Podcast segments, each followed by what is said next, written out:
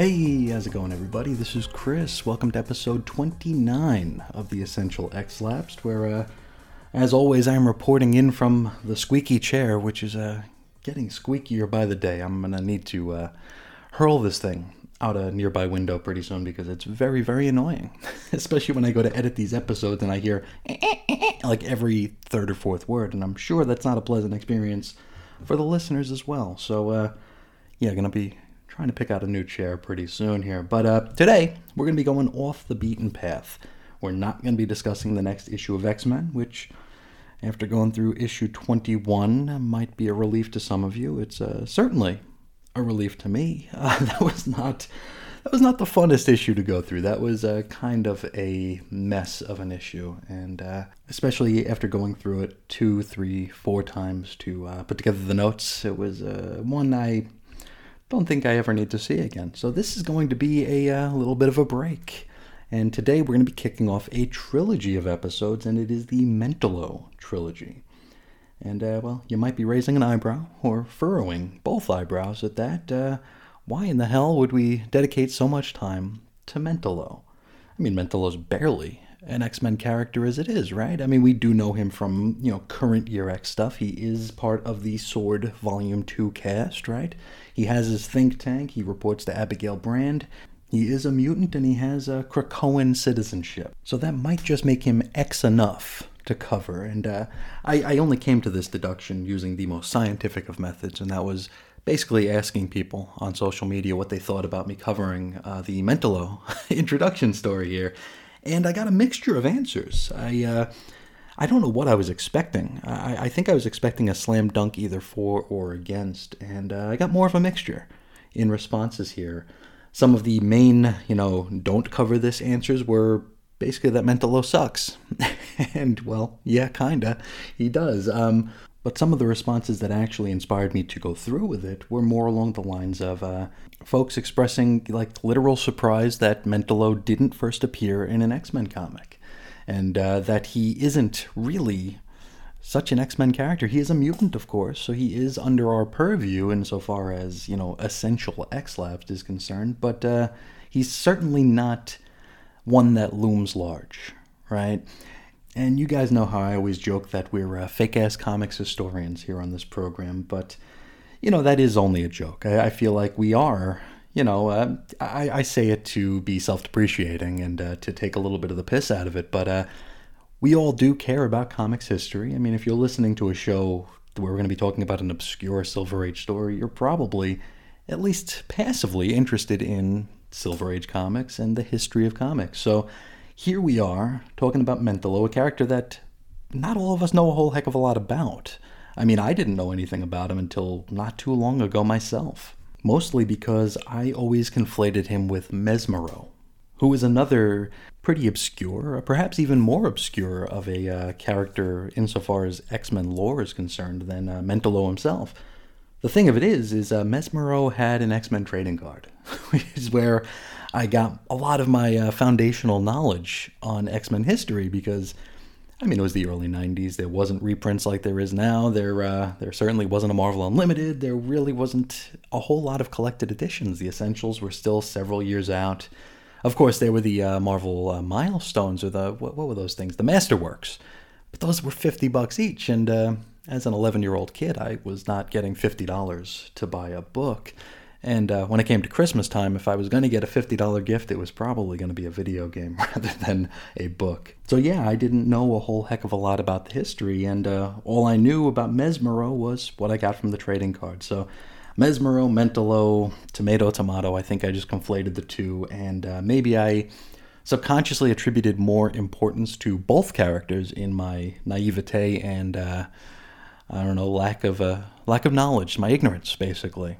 So, yeah, back to uh, my point here. We are all not so much fake ass comics historians. We actually care about comics history, and if I have the opportunity to fill in any blind spots for uh, for myself as well as anybody listening, I, I, love to do so. So that's pretty much what put it over the top for me, uh, in as far as making the decision to cover this trilogy. And I don't expect these episodes to be listened to by very many people, considering the obscurity and the lack of uh, actual X Men. But uh, But for those who do, myself included, hopefully we'll learn a thing or two about a character who I think a lot of folks just recently met in uh, the pages of Sword. So uh, let's get right into it.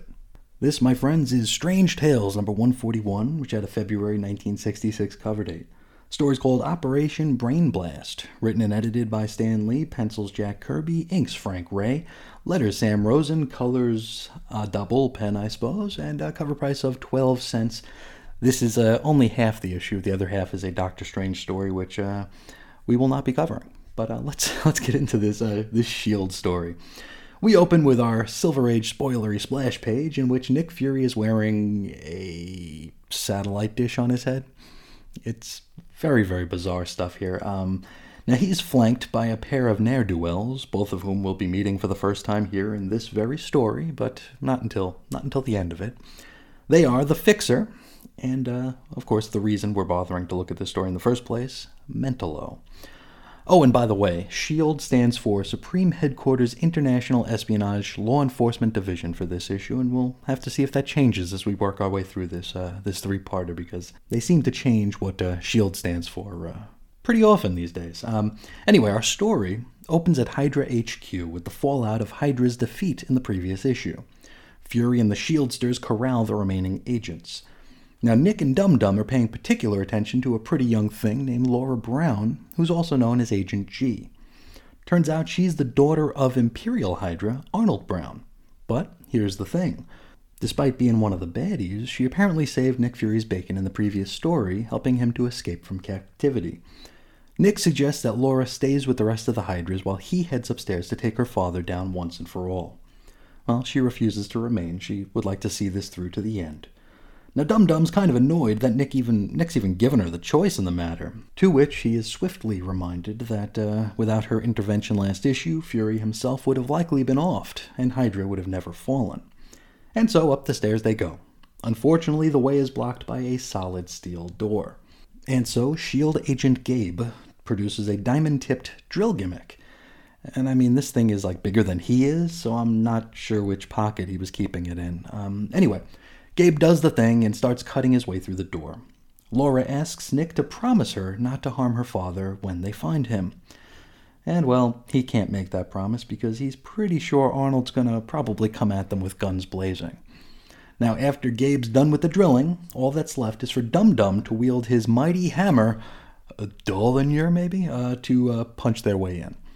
Meanwhile, we head a few flights up where Arnold Brown is readying to press the self destruct button to send the entire building to Hades, stating that even in death, so long as he takes out Nick Fury and S.H.I.E.L.D., Imperial Hydra will be victorious. Here's the thing he can't bring himself to push it because his daughter is still in the building. And even though she's gone soft on him, he can't bring himself to kill her. Just then, a pair of Hydra agents enter the room attempting to flee the S.H.I.E.L.D. scene. Upon seeing Arnold Brown, they assume that he's just some interloper.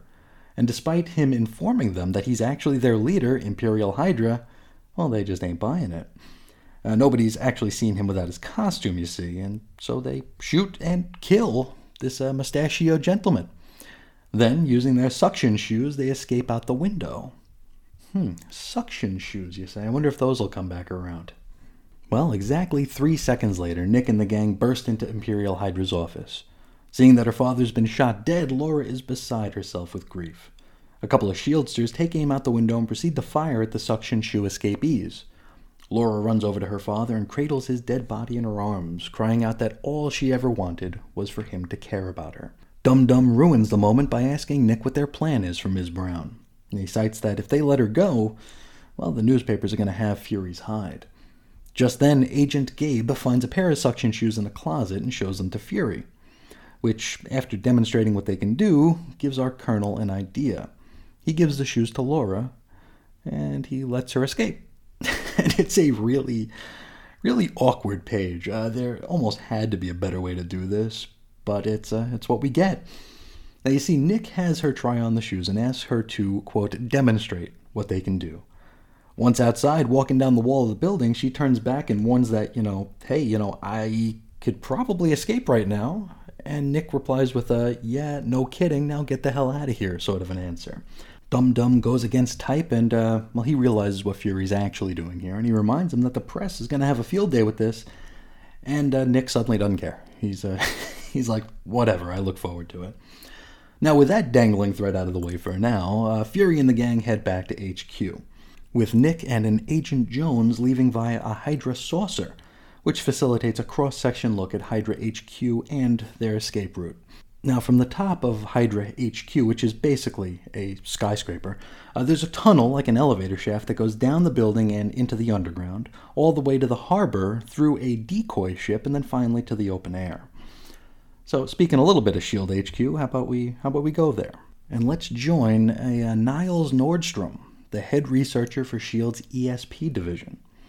Now, he oversees three thinkers who were hooked up to this crazy looking brainwave stimulator machine with blinders over their eyes. Now, they've been tasked with throwing their thoughts, and it's time to test their progress. Now, you see, they are to psychically warn Nick Fury that there's danger in that room. The danger being Niles Nordstrom himself with a rocket pistol, which he will unload into Nick if he doesn't get the psychic warning. Which seems a little bit extreme, does it not? Oh well. Anyway, so silliness aside, we rejoin Fury as he's entered the ESP division hallway.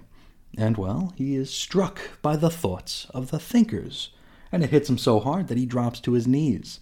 At which point, several satellite dish wearing espers tackle him and put that stupid satellite dish on his head, too, like that we saw at the opening page. Now, Fury demands to know what the hell's going on, and I really can't blame him.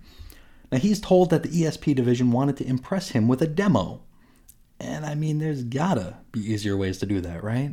I mean, like, there are parlor tricks aplenty when it comes to mind reading, right? It should have been easier than that. Anyway, now this alarm wave that the Thinker sent out didn't just affect Nick Fury, right? He, they, he, of course, he was affected by it, but wasn't just him. In fact, we jump thousands of miles away where a certain mutant is awakened. Now, he immediately knows that S.H.I.E.L.D. is still going through with Operation Brain Blast, and, uh, well, now he knows that they found others to replace him in the testing. He sits up out of bed and places a gaudy scramble helmet on his head, and he reveals that he was born with the power to project his thoughts into images, and proceeds to give us the quick and dirty on his origin. You see, this fella joined S.H.I.E.L.D. for nefarious reasons. He wanted to use his mutant ability to gain control over the organization, but, well, he was found out before he could actually do so. And so he escaped but he's been keeping tabs on S.H.I.E.L.D. to see if they'd continue their ESP endeavors. And, well, yeah, yeah, they have. Now, our new friend vows to strike back at S.H.I.E.L.D. and destroy them, but knows that he can't do it alone. And so he lets his mind go blank while he searches for one who might help him. And he finds the Fixer. Now, the Fixer, you might be familiar with the Fixer from Thunderbolts, but uh, if you're not, he's kind of like Forge in a way. There's allegedly nothing he cannot make. And so we spend a couple of pages watching him use the items in his jail cell to facilitate his escape. Now, he somehow magnetizes his bed and fashions a gas mask and goggles out of uh, maybe the springs in his mattress. I don't know. He uses the rubber sheeting on his bed to create a rubber suit. And I, I did like did the fixer wet his bed or something? Was did he have uh, incontinence? Why does why did he have rubber sheets? Anyway, long story short, he escapes. And Mentalo, of course, is pleased, and he states that together they could rule mankind. We wrap up back at the ESP division where Nick Fury, no longer wearing the satellite dish, is chatting up Nordstrom. The nerd mentions that uh, their espers will be just as powerful as anyone who can genuinely read minds. To which Fury says there ain't no such thing as someone who could read minds. Which makes me wonder, like, is he new or something? I he lives here, right? The, the Marvel Universe? Oh well. Well, Niles corrects him, stating that not only is it a real phenomenon, but S.H.I.E.L.D. used to have one of them. And Fury is pretty freaked out, and he names Mentalo as the most dangerous guy in the world. Whether or not that's true will uh, remain to be seen, but that, my friends, is where we leave it. So let's talk about it here, and I feel like it's time to uh, pull the old uh, silly but fun um, descriptor out because that's basically what this was here. This was very, very silly. Um, the pseudoscience and the the nebulous use of uh, uh, powers, it's very, very bizarre, and it's only going to get more bizarre as we move forward here. I have looked a few pages into the next chapter, and uh, it, what they're going to do with quote unquote mental powers is uh, going to be kind of baffling, and I think we're going to have a lot of fun uh, playing with that and uh, and kind of taking it apart. But let's take the mentalo out of it for a minute and just uh, talk about the the story we got here. I have not read very many Nick Fury stories, period. You know, regardless of the era or uh, generation. So this is uh, basically new new ground for me to take a look at a Silver Age Nick Fury story, and certainly not something I would have ever saw myself doing willingly. and uh, I suppose that's another reason why I was so excited to cover the Mentalo trilogy because it would uh, broaden my horizons a little bit. I've literally never read these stories, and uh, I know a lot of people remember them with fondness. I just don't happen to be one of those people. I mean, we can go across the street to DC and think about the other, you know, uh, war style books, you know, uh, Sergeant Rock, Enemy Ace, you know, those characters who also really never did much for me. In fact, if you've been following, um, uh, following my work, it sounds very, very uh, self absorbed, but if you've been following what I do on the internet, you'll know that uh, I was uh, introduced to Blackhawk during the Action Comics Weekly, Action Comics Daily uh, deal over at Chris's on Infinite Earths, and I went into that with a little bit of trepidation because it just didn't seem like a. Uh, it just wasn't something that I saw myself enjoying or even trying. And, you know, I kind of forced myself to do it uh, as it was, you know, a completionist project, but turned out to be one of my favorite, if not my favorite, uh, strip from the entire Action Comics Weekly endeavor. So I, you know, broadened my horizons. It opened my eyes. It uh, gave me an appreciation for a whole genre that I had uh, kind of dismissed. So I guess this is kind of the Marvel version of that. And I gotta say, I'm happy that we uh, that we read it here and, and, broadened at least my horizons. gave me a uh, a little bit of an appreciation for these stories that I've never been able to glom onto. So it's nice to have a, a nebulous tie to the mutants here. I mean, Mentalo is never called a mutant here. I'm not sure he's going to be called a mutant for this entire three issue run. I'm not sure if this is something that they decided on after the fact when they realized that, you know, making sure you added mutants to books was going to help them sell, or I don't know, maybe you need to have like the mutant menace of Mentalo on the cover of whatever issue he's currently appearing in. I mean, that's probably how I'm going to share this episode. I'm going to mention that he is a mutant. I'll probably use the mutant menace of Mentalo in my description just so uh, folks don't see it and like be like, why is he covering a, a Shield story? You know, of, of, all things. So it may just pique someone's curiosity enough to uh, hit download or play or uh, maybe just pushing the heart. Who knows? Either way, I uh, I'm happy to have read this story, and I'm happy to have shared it with uh, with all of you. Hopefully, this was uh, this was new territory for for many of us, and uh, we're learning more and more about uh, the fringes of mutantdom and uh, the X Men universe here. But I think that's about all I have to say about the issue, which um, I guess that takes me to my final point about wanting to do this trilogy of issues because somewhat selfishly, it's a it's going to be easy. These three issues, I don't have letters pages for Strange Tales, and, and despite how much I love doing the letters pages, it does take a lot of time. So don't have to worry about that here. And since these are books that happened in uh, cover months that we've already covered in the X Men book, Bullpen Bulletins are already done too. So less back matter here, which uh, makes for an easier easier few days for your humble host. But while we don't have letters for the issue, we do have mailbag for the show. So let's hop into those messages now. We're going to start with Joe Crawford talking about X Men number 8. And he's got a numbered list. I love numbered lists. You guys know that when we do the letters pages and I see numbers, oof, those are uh, my bread and butter right there. One, Stan is always busting Jack's chops about coiffures or coiffure hairdos. I don't know how to say coiffures. Stan should lay off, or Jack's gonna get bitter. And I, I could just imagine their relationship at this point. Um, it's funny every time there's like a uh, a complaint. Stan is, I mean I love Stan, but uh, he's pretty quick to to push that blame. And uh, while yes, he could be very self depreciating as well. He he's not shy about it. Two, Future Beast. My issue didn't have that. I'm going to write a letter. Future Beast. X Men 8, huh? I remember we had like some weird temporal anomaly when I recorded that that I couldn't scrub from the episode. I, I don't know what it was all about. I don't I don't know what you're talking about, huh? Huh, Future Beast. Hmm, I don't know. Three, bring back Bobby's boots. Well, we got good news for you. Bobby's boots are back.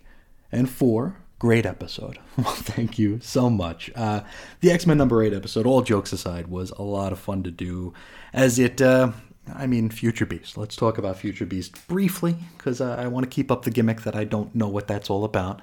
But um, bringing in the all new X Men number one material was uh, was really fun because even I had forgotten how early in the X Men run that was supposed to have taken place. You know, I think I always subconsciously placed Beast's arrival back in the past somewhere in the 20s or 30s. I never thought it was as early as issue number 8, which is funny for a number of reasons, because uh, I'm not even sure Bendis was able to figure out how briefly they were a team before they were shuffled into the future here, because when he brought them into the present, it was as though they were together for a very long time. And while Marvel Time did work differently back then, of course, I think issue five was their one year anniversary or something like that. So we might be two years into their into their teamdom at this point. Of course, sliding time scale, all that, it was probably uh, like three or four weeks at most. But it's funny, I read or reread X Men Prime uh, about a week ago. I was uh, waiting for a dentist appointment and I pulled up X Men Prime. I'm considering taking a look at the color books again. I'm not sure what form that's going to take, but I, you know, I do want to fill in that uh, that blind spot. And uh, in that, the uh, the original five, the time displaced original five, become the X Men Blue, you know, cast, and Jean Grey is their leader. And Beast mentioned something like, "Oh, it's a long time coming that you were leader." And when you stop to think of it, it's like, well, no. I mean, you could feel whatever way you want to feel about Jean being leader, if it's a good thing or a bad thing or an indifferent thing, but a long time coming. No, no, they really haven't been a team that long. They were pulled out of the past in X Men number eight you know, and again, sliding time scale, who knows? But uh, with all that aside, uh, yes, covering X Men number eight the way that we did here on the show was a lot of fun, and it. Uh, I had to actually reel myself back because I didn't know how far I was going to go with that gag. I mean, for all I know, that was going to be like a seven hour episode where I just covered everything. And uh, I mean, you never know. It might uh, there might be a remastered edition at some point in the uh, foreseeable future. But uh, thank you so much for uh, taking the time to listen and write in, Joe. It really, really means a lot to me. Next, we got a letter from Jeremiah who's talking about episodes 26 and 27 of the show, which were uh, X Men 19 and 20. So the final Stan Lee issue and the first Roy Thomas issue. Jeremiah says, Chris, still enjoying the show, and I wanted to comment on a couple of things from the recent episodes. In X Men number 19, Stan Lee's last issue, he introduces the Mimic, I thought it was a really well done story, at least compared to some of the others. Like the issue with the stranger, it's a one shot where a lot happens. And yes, I know a lot happens in all these stories, but this one felt more in depth to me. We get a new character and villain, one remarkably powerful. There's some good story with him meeting the different X Men, his backstory, his moving in, etc. Sure, it's all contrived Silver Age nonsense. Beneath it all, though, I think there are some really good points. I mean, if Stan had left the ending a little more nebulous rather than having Chuck save the day and put an end to it all, you really could have gone back to that mimic well quite often. And you're right, yeah, they uh, they really could have done more with the mimic. They will eventually do some more with the mimic, probably ten or fifteen issues from now. I think uh, I think it's in the early 30s that the mimic will make his uh, his comeback, and I think it'll be at the behest of Professor X. I, I don't remember the finer details of it, but I know he does become an X Man. I, I don't know the ins and outs of the story. It's been uh, at least 20 years since I've read it, but uh, we will get there. We will get there soon enough. And um, yeah, having having Chuck come in to save the day, I mean that's just the uh, that's the Stan Lee formula for X Men comics. It's something we've talked about a lot in the show. It's like you have the X Men do their thing, they come up just short. Professor X, you know, you know, does the ding a ding a ding, wriggles his nose, and everything is uh, everything's fine. You know, he fixes everything. Jeremiah continues. There could have been a series of stories with him trying to kidnap some of Marvel Universe's top scientist characters like Reed Richards or Tony Stark to get him to finally fix that machine that would make his powers permanent. You could have sent him to supervillain prison where he takes one of the powers of the other prisoners and they all break out. I just think with a little effort they could have used the Mimic more effectively, like they did with Magneto and the Blob, and you get my point. I know there's really no reason to quibble about this stuff now, I just thought this story particularly had a lot of good material and possibilities. It's the kind of story that my brother and I would have read as kids, and we would have made up all kinds of adventures and what if stories. Oh, I agree 100%. I remember uh, back in my youth, uh, I didn't know much about the Mimic outside of what I saw on a trading card. I mean, that I've said it a few times, even this episode. The trading cards is where I got a lot of my uh, 101 data for these characters and they didn't have a Mimic action figure because, uh, well, Mimic was he was dead and he was staying dead back in the mid, uh, early to mid '90s. So I had to go with a Morph action figure. Folks will probably remember Morph from the animated series. He got an action figure, and I think this was around uh, the Age of Apocalypse time where I found out that. Uh, that Morph was actually the Changeling, and the Changeling, kind of like Mesmero and Mentalo, I kind of conflated the changeling and mimic. You know, I kind of uh, made them the same guy, and then had this morph action figure, so morph became kind of my de facto mimic character. And I recall crafting some, uh, well, probably very bad stories, but uh, I had fun, so that was all that really, uh, all that really mattered. But yes, your point is is very well taken there. In the next issue, Roy Thomas's unremarkable debut, you went in depth on Stan Lee calling out the competition in the bullpen bulletins. Personally, I'm all for it. He's the editor and he's entitled to his opinion about other publishers and the industry as a whole. If you're going to publish an editorial page in your periodical, I would expect a good editorial comment. Totally agree, 100%.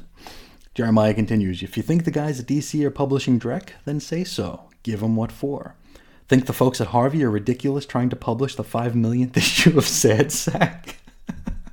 with nothing but one page gags that are a waste of paper and ink, tell them. And oh, geez, those sad sacks. I still see those things in the quarter bins. Uh, anytime I go to a uh, cheapo bin, there is a stack of sad sacks in there, and it's definitely the kind of book that I see uh, Stan kind of lashing out at here. Uh, Jeremiah continues.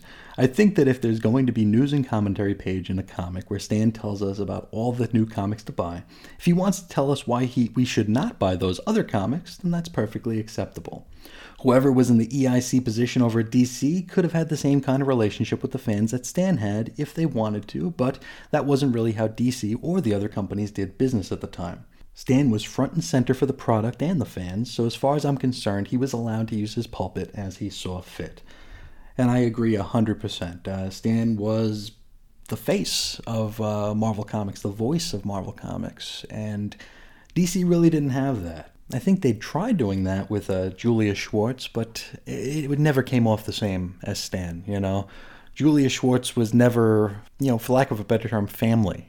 Stan always felt like like a pal, you know, a, family member. Where the folks over at DC felt like executives, like stuffed shirts. You know, like who's gonna who's gonna want to talk to Mort Weisinger? Certainly not me. That dude sounds like a jerk, right? Um, but I definitely agree with you here. Stan was doing something that none of the other publishers were going to do. This he was changing the dynamic between between fans and professionals. Uh, you know, I mean, we can discuss whether or not that's a good thing or a bad thing, especially as we move into you know the present. But let's not.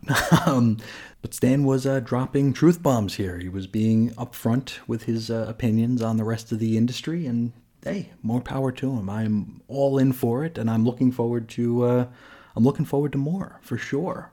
It's stuff like that that makes the bullpen bulletins page so much fun to cover, and uh, I think it's one of the things that make this show unique, you know, in that we do cover all that gestalty goodness. It honestly wouldn't surprise me if folks just listened for the back matter, you know, not caring about the X Men story. And hey, if that's the case, that's cool too. Um, definitely, if that's what you're doing, let me know.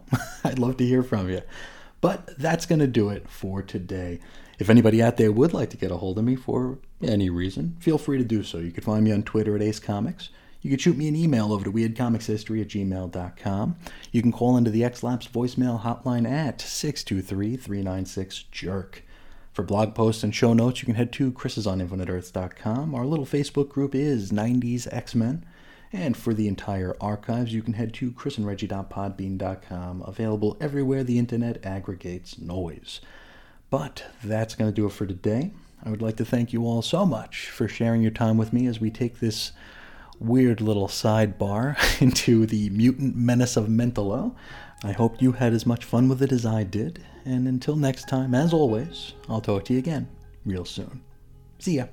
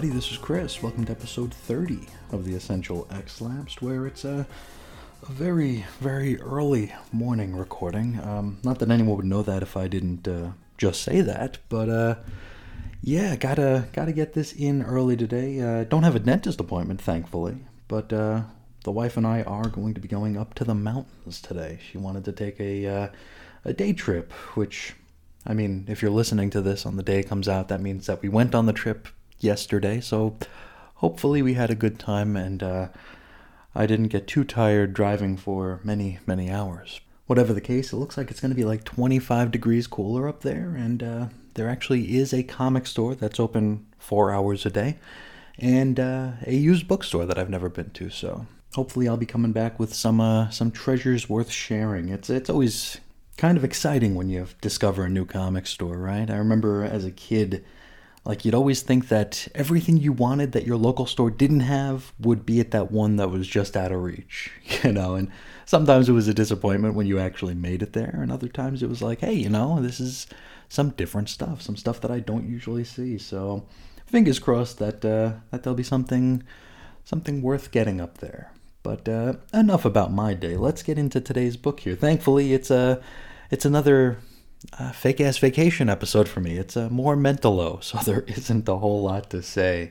Uh, let's get into it.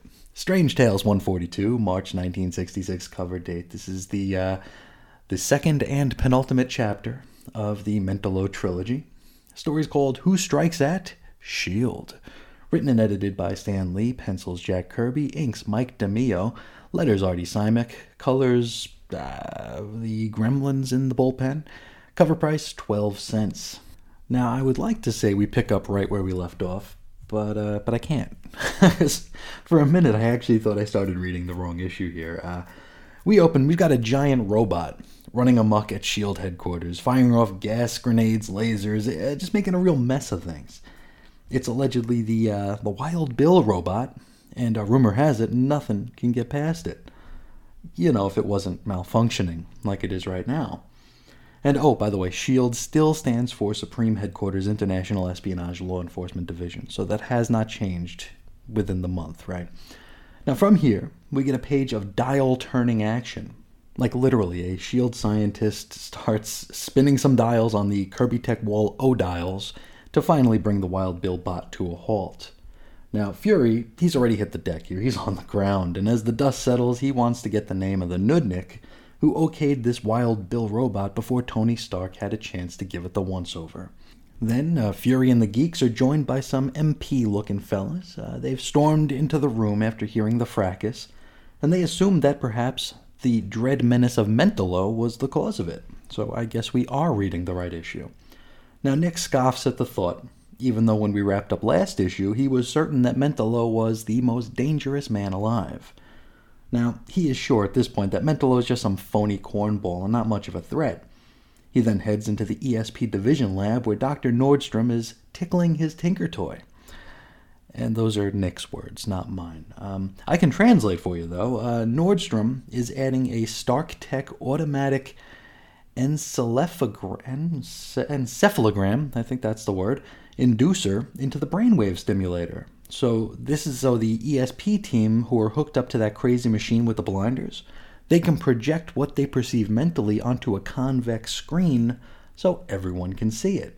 And as luck would have it, no sooner do they hook this thing up than the Espers get a bead on Mentalo. Don't know exactly where he is, though. He's swimming underwater. Now, Fury is very amused by this, and he suggests that this show is almost as good as the Flintstones. So, uh, well, how about we join Mentalo? And it's uh, worth noting, since the Espers cannot project sound, Fury and company can only see the images without any sort of context clues, right?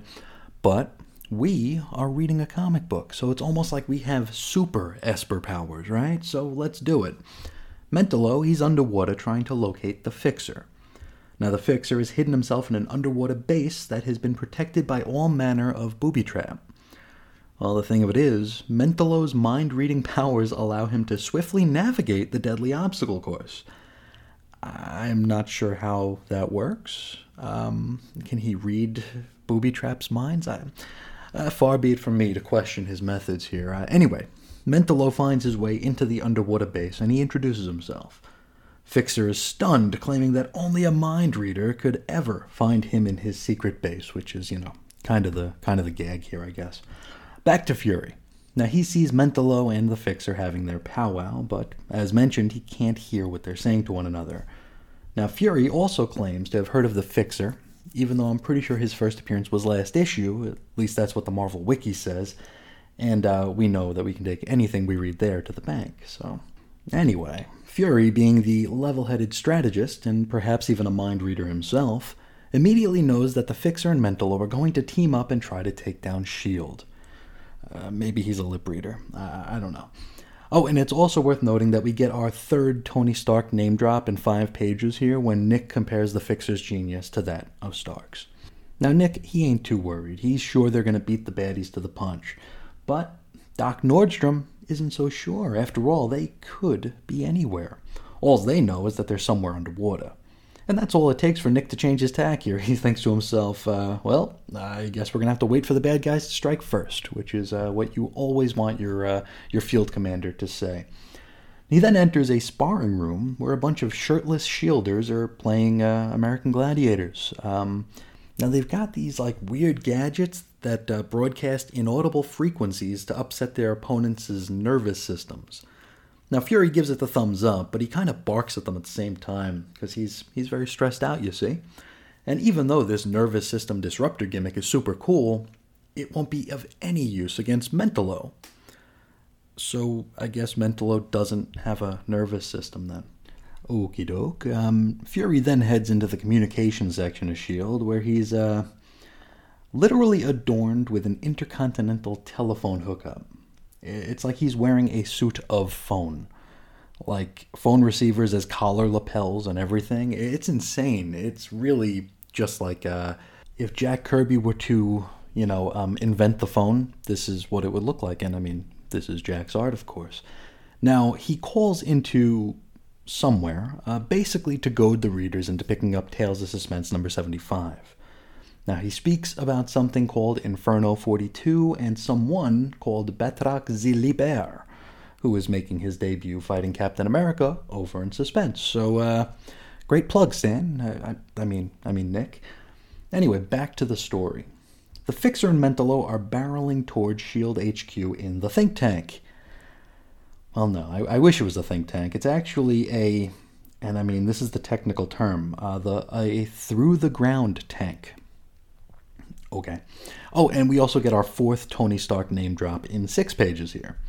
The fixer mentions that he's getting help from a group that he only refers to as them. Mentalo, the mind reader, isn't sure who he's talking about. The fixer laughs that Mentalo might never know that information. But like he's he's a mind reader. He he read the mind of of booby traps it's like three pages ago. He can't read. I mean, that's his only gimmick. Um, oh well.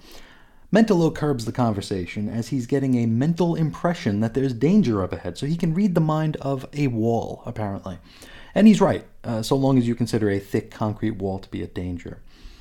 Anyway, the baddies part their through the ground tank and they try to figure out their next course of action, and it turns out that the fixer's got it well under control. Now, he's going to use his turbo blowers to create a Jericho tube effect, which will knock down the walls, you know, biblically speaking. And so that's exactly what he does. He blows into this thing, the walls just come tumbling down. So now they're inside Shield HQ. I gotta say, the first time I read through this, the coloring is very flat and the backgrounds are very, very sparse. I mean, there's nothing in the background. So for a moment, I thought we were still underwater. Like it's baby blue outside, and there's absolutely nothing in the background. So for all I know, they were underwater. They're not, but it looks like it. Now, the fixer pulls a large machine out of his back pocket. It's a static distorter, which will shut down all communications in the area. And what do you know? It works. Now we see that the Shieldsters are attempting to use their staticky FaceTime uh, machine devices to chat up Nick Fury, and it cuts out. So communications done be blocked. We next shift over to Fury and Company, who are wearing like weird fishbowl helmets. Well, maybe less fishbowl, more like Magic Bullet Blender Cup helmets. It's like kind of if you've seen a Magic Bullet cup, it's it's that basically. Now, this definitely didn't help my perception that they were all underwater, by the way, because I mean they're wearing perhaps they're wearing breathing apparatuses, I don't know. Anyway, the good guys spring a trap on the interlopers, and it's uh, one of those like walls closing in types of uh, of traps, right? And I tell you what, when I was a kid, that was like one of my biggest fears, like uh, seeing the trash compactor scene in Star Wars. You know, it's like, what would you do in that sort of situation? It's uh, something that stuck with me and really left an impression. I don't know why I was so scared. It's not like I'm going to run into that in, in the real world, but uh, yeah, what are you going to do? So yeah, the Fixer and Mentalo are about to be crushed and for whatever reason, the Jericho tube will not affect these walls closing in. Now, thankfully, Mentalo is able to mentally sense the weakest spot in these closing in walls. And again, I'm not sure how this works. Is he reading the mind of a wall again? Uh, anyway, he places a mechanical radar crab on this weak spot, which somehow produces a radioactive isotope that eats through the wall. What now? And, and I got to tell you, these guys got deep pockets. I don't know where they're pulling these gimmicks out of, but uh, they've got them. Anyway, the baddies step through the hole in the wall, likely breathing in all that radioactivity in the process. Once through, Mentalo warns that they gotta stop, because he can now mentally sense that there's hidden armaments in yet another wall. And what do you know? A panel opens up on a nearby wall, revealing a half dozen stun guns. So Mentalo can now read the minds of guns. Now, lucky for the bad guys, the Fixer just so happened to have a vibro missile deflector in his back pocket, I tell you. Deep pockets. Now, while he shields them from the stun guns, Mentalo fires a grenade at the salvo of stunners, blowing it up real good. So the baddies can continue their approach, and they do approach one final door. And when they get there, Mentalo can sense Fury and Company on the other side. And I tell you what, now that makes sense considering his powers. Uh, you gotta assume that Fury and even Dum Dum have minds that can be read, right? And so, Fury and the Shieldsters raise their rifles in preparation to perforate the geeks. Only the Fixer had a pair of anti grav propellants in his pocket, and so the dirty duo fly overhead as they make their grand entrance. Now, Fury and the gang, they fire anyway. They, they shoot their guns anyway, wildly missing both of the bad guys. And then the shieldsters start dropping like flies. Now you see, the fixer is using neutrino shells, which release something called element Z. Now this can seep its way through any armor and or magic bullet blender cup, which I tell you what, that's pretty convenient. So, Mentalo and the Fixer, they've taken down S.H.I.E.L.D. and they save Nick Fury for last. And while he lay unconscious, they affix an electronic mask to his face, which will alter the cerebellar pattern of his brain, which will leave him subservient to our villains. And that is how we leave it. Next time out, we end the monumental Mentalo trilogy. So let's talk about this uh, this short story here. Um, I tell you what, when I discovered that this Mentalo trilogy was a thing, and that it was occurring in a uh, Nick Fury Agent of Shield strip, I, I was I was conflicted. You know, I was a little bit excited to perhaps broaden my horizons and, and read something I never read before, but at the same time, I was a bit trepidatious that. Uh, this was going to be insanely boring because you know I'm the war books, the shield stuff that that really doesn't uh, rock my socks. And I mean I've been I've been upfront about that as we've been going through these programs. So I was uh, kind of wishy-washy about it. Like I wanted to do it for completionism, but at the same time it's like, well, huh, can I can I just let this slide and not do it? Because I was not interested in reading anything about uh, Nick Fury and his agents of S.H.I.E.L.D. And I tell you what, the one thing that this story has not been is boring. I mean, it's nonsensical. It's silly, for sure. I mean, silly is kind of the uh, catch all descriptor for these books, right? But uh, I'm having a, a, great time with this. This is just so, uh, um, I don't want to say mindless, but I mean, it really helps if you don't think too hard about these. Like I had my fun going through the synopsis here, kind of poking fun at uh, you know these the deep pockets that the bad guys have, which is something we're not supposed to think about, right? I mean that's just silliness. if you if you look at a character who's just you know wearing a regular outfit and somehow they're able to pull you know all these huge guns and all these big devices out of nowhere, out of thin air I mean, it'd probably best serve us to just disengage the uh, the more logical parts of our mind and uh, just let it happen, right? Just don't think too hard about it. I think my problem is that I came up during a far more cynical time in comics. You know, I came in where Rob Liefeld would draw someone with a gun five times the size of their body that they didn't have the panel prior, right? They somehow manifested a you know 300 pound hand cannon, you know? And that's something that I, we accepted it then, but as we became far more intellectual, uh, as, as comics enthusiasts as a whole, as we approached the turn of the century, that's when we all started to like see ourselves as being a lot smarter than we used to be. And we would point out these things like, well, hey, how, how did Cable get that gun? It's like, well, we didn't think about it back in 1991, but now that it's 1999 and we're so much smarter than we were back then, well, now, now it's cool to make fun of that kind of thing. And I tell you, I'm not putting myself above that fray because I'm sure I was right there with uh, those people making fun of that early '90s stuff because it was kind of the thing to do. I think we're a uh, we're a very self-congratulatory fandom at times, uh, especially when we're overcorrecting or just correcting course. Maybe I don't know if it's overcorrection, but it is a uh, like a shift in how we kind of view and receive these things. Uh, you know, I, I, mean, you don't need me to go through the history. Lord knows I've done it more than enough on this channel.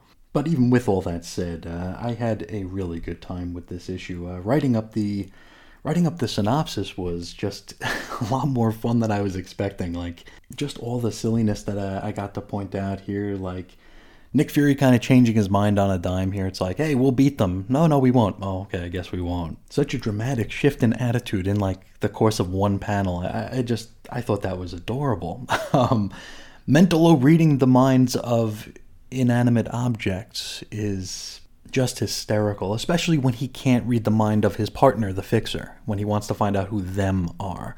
It's just insane. And of course, there are the immensely deep pockets of our bad guys, which uh, is, I mean, that just tickles me more than it should. And this is uh, one of those situations where it's like the the Silver Age silliness, right? Uh, the story of like Lex Luthor spending five billion dollars creating a robot so he could break into a bank and steal fifty grand. You know, the silliness there. We've got the Fixer and Mentalo, who I mean, from all accounts here, should be able to do whatever the hell they want and could be living the life. But instead of robbing banks or taking over small countries, they want to take over Shield. I mean, let's play that out, right? So they let's say they win. Let's say they win. What exactly do they win? They they run Shield, and they still have to answer to people who are probably going to take them out. I don't know, just more stuff I don't think we're supposed to think about, but um, you know me, the uh, the cynical part will uh, never completely uh, let go. But I think that's about all I have to say about this story. Though I probably should say a thing or two about the art. You all know by now uh, my thoughts on Jack Kirby's art. I, I go kind of hot and cold on it. Uh, in seeing his X Men work, I wasn't the hugest fan of it. It felt very much like uh, the thing he would get to, and I mean, I'm projecting here completely, but it felt like it didn't get as much care as the Fantastic Four, say.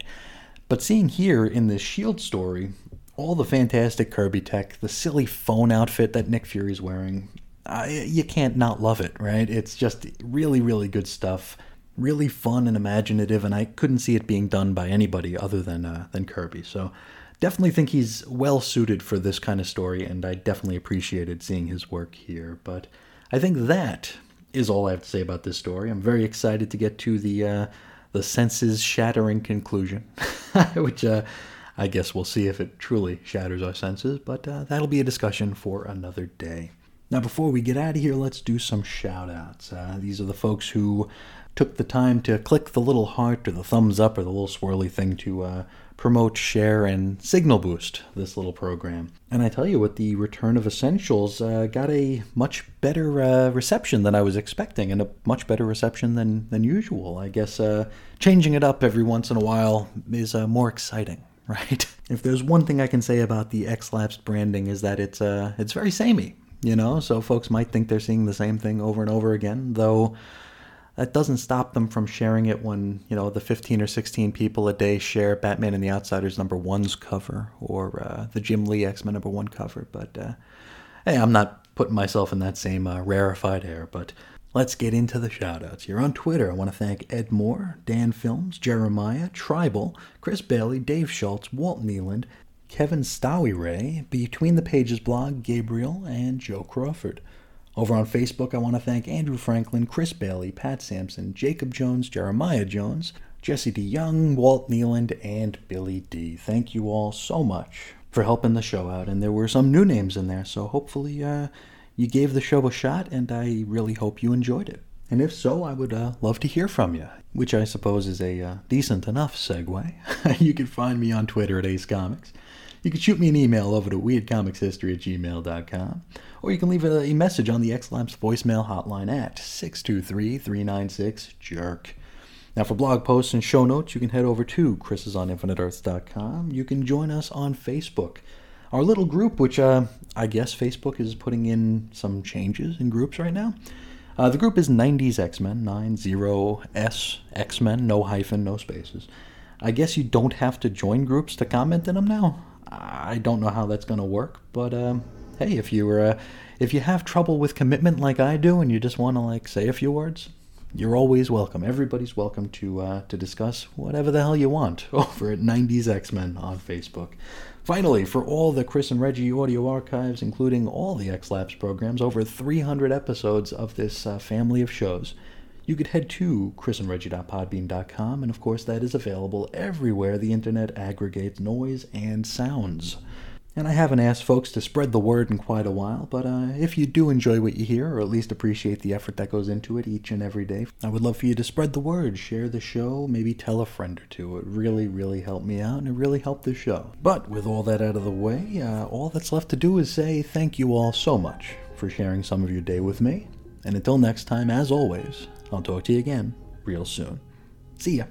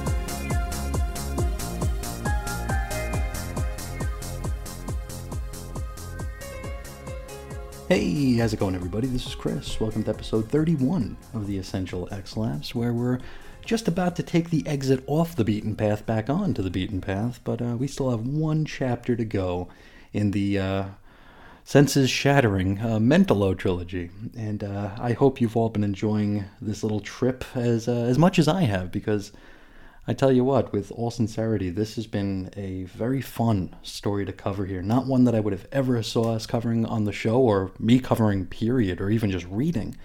And I'm just so happy that we did it because, uh, yeah, I had a lot of fun with it. Um, but before we get into it, I, I, come to you with some news. Um, I mentioned uh, last episode that I was going up north to the mountains, and while I was up there, I went to the one comic shop in northern Arizona. And well, uh, as comic shops tend to be nowadays, uh, the amount of comics in there was uh, sparse, I guess, relatively speaking. Not a whole heck of a lot, but I did find the first three official X Men indexes that Marvel put out in around, uh, oh boy, I had them right in front of me a minute ago, but I don't anymore. Probably the mid to late 1980s. They were, uh, maybe you'd call them prestige format. They have a spine, they have a thicker cover they're pretty neat to look at. Um, full page uh, spreads of the covers and some synopsises. But the reason that I made sure to grab them was uh, because it would help us track where these characters go. Because in some of the pages, it'll be like, okay, for this character, their next appearance is in such and such book. And as you know, especially you know going through this Mentalo thing, you know we go off the beaten path here. This is going to be like an all-encompassing sort of thing for the Silver Age into the Bronze and modern age of the X Men, uh, as long as the show keeps going, that is. So I grabbed these things so I could better gauge where we're going to be going, see what our trajectory is, see where we're going to need to pop into an issue of Fantastic Four or Avengers or Captain America or even, you know, Amazing Spider Man. And there's going to be plenty of that stuff in the future here, which brings me to what I'm trying to report here. I'm taking the scenic route and I apologize, but uh, I was trying to figure out when we were going to reach giant size, you know, giant size number one. And when I started this show, I figured it would be episode 67, right? It would be right after X Men 66, and we were just going to hit the ground running into the international team, into the Claremont run, all that good stuff. But no, no, it's not going to be episode 67. Um, and as we started introducing, you know, these off the beaten path episodes here, the appearance in Fantastic Four, and it's going to be upcoming visits into Avengers books, uh, the Strange Tales stuff. I figured, okay, maybe it'll be episode I don't know, 75 or 80, right? Uh, you know, fitting in right around there. And uh, again, no. um, I actually went through several wikis, several fan sites, uh, a whole bunch of uh, very informative places to see what the uh, what the gap looked like. You know, the gap between X Men '66 and Giant Size X Men. All the guest appearances, all the the focuses on the uh, particular characters, and well. Um, if my math is right, and it very well might not be, um, Giant Size X Men number one, the episode of Essential X Lapsed, will be episode 124. I mean, I'm looking at it right now um, on my little Excel spreadsheet. Uh, the last issue of X Men, uh, number 66, is going to be around episode 82, right? And then um, from 83 to 123 are all the in between issues here. Uh, there's there's some crazy stuff in here, and uh, I think it's going to be a lot of fun. It might be a little frustrating that we're, you know, taking so long to get to giant size, but uh, I mean, these are stories. I've read a lot of these stories, but uh, a lot of them I haven't read either, and I'm assuming that I'm not alone in that. So if we make it that far, uh, this will be a learning experience for all of us. And I tell you, just looking at these high numbers, I uh, I can't wait to get there, and I hope you feel the same way. Now, on that note, how about we waste another episode on something that's not X Men? Let's finish up the Mentalo trilogy. This is Strange Tales number 143, April 1966 cover date. Stories called To Free a Brain Slave, written and edited by Stan Lee. Pencils Jack Kirby with Howard Purcell. Inks Mike DeMeo. Letters Artie Simek. Colors uh, only their hairdresser knows for sure. Cover price 12 cents American. Oh, and before we get into it, one more thing about the countdown to giant size. That doesn't include hidden years. So uh, if we were to include hidden years, um, we'd be close to like episode 150. But I don't know that we're going to do that. I do have a plan for hidden years that I will uh, hopefully be sharing soon enough here. There's there's something uh, that I'm considering doing here, which uh, may be Very stupid, but uh, hey, it's not the first time for me. Anyway, with all that out of the way, let's get into the senses shattering conclusion here. Now, this time out, we actually pick up right where we left off. If you remember last chapter, it was kind of nebulous where we picked up, but uh, here we've got Nick Fury, and he is a brain slave of Mentalo and the Fixer. Now, Mentalo giddily prepares to announce this fact to S.H.I.E.L.D., and the Fixer is all like, Well, after all the work I did, you better announce it. So that makes me think that maybe we got a little bit of a schism brewing between our uh, bosom buddies here. Anyway, Mentalo informs the Shieldsters of the sitch and commands them to lay down their arms. Dum Dum is all, oh hell nah. And instead, he and the Howling Shield Mandos head to a secret, camouflaged, air conditioned tunnel at the airport, which is pretty crazy. Now, this takes them to the main arsenal depot of S.H.I.E.L.D., where we see the man who was name dropped like a half dozen times last issue. He's here working on a gigantic machine in order to counteract Mentalo's mental mishigas here, and uh, that man, of course, is Tony Stark. Now, the giant golden machine here makes me think that S.H.I.E.L.D. is, uh, like readying to take on Hal Jordan back in the Silver Age. But nah, nah, it's a neutralizer, which will come into play later on in a way that I don't think anybody, even Stan Lee, could have seen uh, coming. Uh, Stan's kind of riding by the seat of his pants here, is what I'm trying to say, and it'll make more sense as we get there. Anyway, Tony hops on a cute little scooter and is taken to the ESP division of S.H.I.E.L.D. There we see our ESP team, and they're hooked up to that brainwave stimulator machine with the blinders over their eyes. And I tell you, this scene gets a little bit creepier each time we see it. I mean, there's nothing inherently creepy about it except that their eyes are blacked out, but I don't know, there's just something unsettling about it. I, I think uh, I'll, maybe I'll, I'll, share a picture of it. I, I, think it's on one of the covers of the books that we're looking at, so take a look at it. It's, um, it's a little, uh, little weird, a little bit unsettling. Now, um, this gang here, they're not doing S.H.I.E.L.D. much good at the moment because the baddies are wearing scramble helmets and are therefore blocking their probing peepers. Now, Tony arrives and he asks Nordstrom for a sit rep, and in so doing becomes so excited that his heart begins to beat out of his chest. And so, yeah, he's got to sit down for a moment. Of course, we know Iron Man has that heart issue. Uh, Nordstrom informs Stark that he is a doctor and asks if he could take a look at his chest. And Tony refuses, of course, which, duh. Meanwhile, our baddies are cooking up a miniature H bomb Okay, a hydrogen bomb. Okay. Now, Mentalo, he's kind of surprised that the Fixer had one of these in his pocket all along. And I mean, we talked about this last episode. Deep, deep pockets on these villains. And he asks where the Fixer got it. Now, the Fixer replies that he got it from, quote, them. But he won't say who them is. And this seems to be the only case where Mentalo is unable to read a mind. Um, I mean, last issue, he read the mind of a friggin' wall. So, yeah, this is kind of sloppy. Though, I guess in fairness, the Fixer is wearing a scramble helmet for now. I, I don't know. Anyway, the Fixer finishes fixing the H bomb and straps it around Fury's wrists, even going so far as to weld the fastening bits together. And uh, I'm not sure you want to be wielding like a torch around a hydrogen bomb. I mean, I'm no rocket surgeon, but uh, that just doesn't seem wise. Now, as the Fixer does his thing, he and Mentalo bicker some more about who played the bigger role in this caper. So, uh, can you feel the tension? It's, uh, it's building. So once Nick is strapped and secured to the H bomb, they remove his brain slave mask, knowing full well that he's going to be compliant as to not, you know, blow up half the city. Now, the first thing Nick does is ask for a stogie. And as Mentalo can read the mind of Fury's desk, he knows that it's not booby trapped. So Fury gets his cigar, is what I'm, you know, what we're getting at here. And again, uh, do we want to be lighting cigars literally inches from a hydrogen bomb? You know, as I was putting together the notes here, I'd actually stop and Google it. Like, is hydrogen flammable?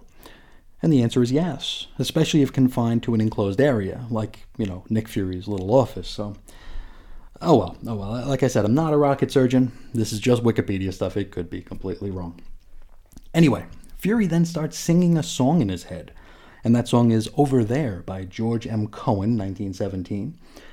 Well, he's sort of singing it in his head. Uh, it's most definitely supposed to be that song, like the Johnny Get Your Gun, you know. But uh, Stan and Nick don't know the words to it.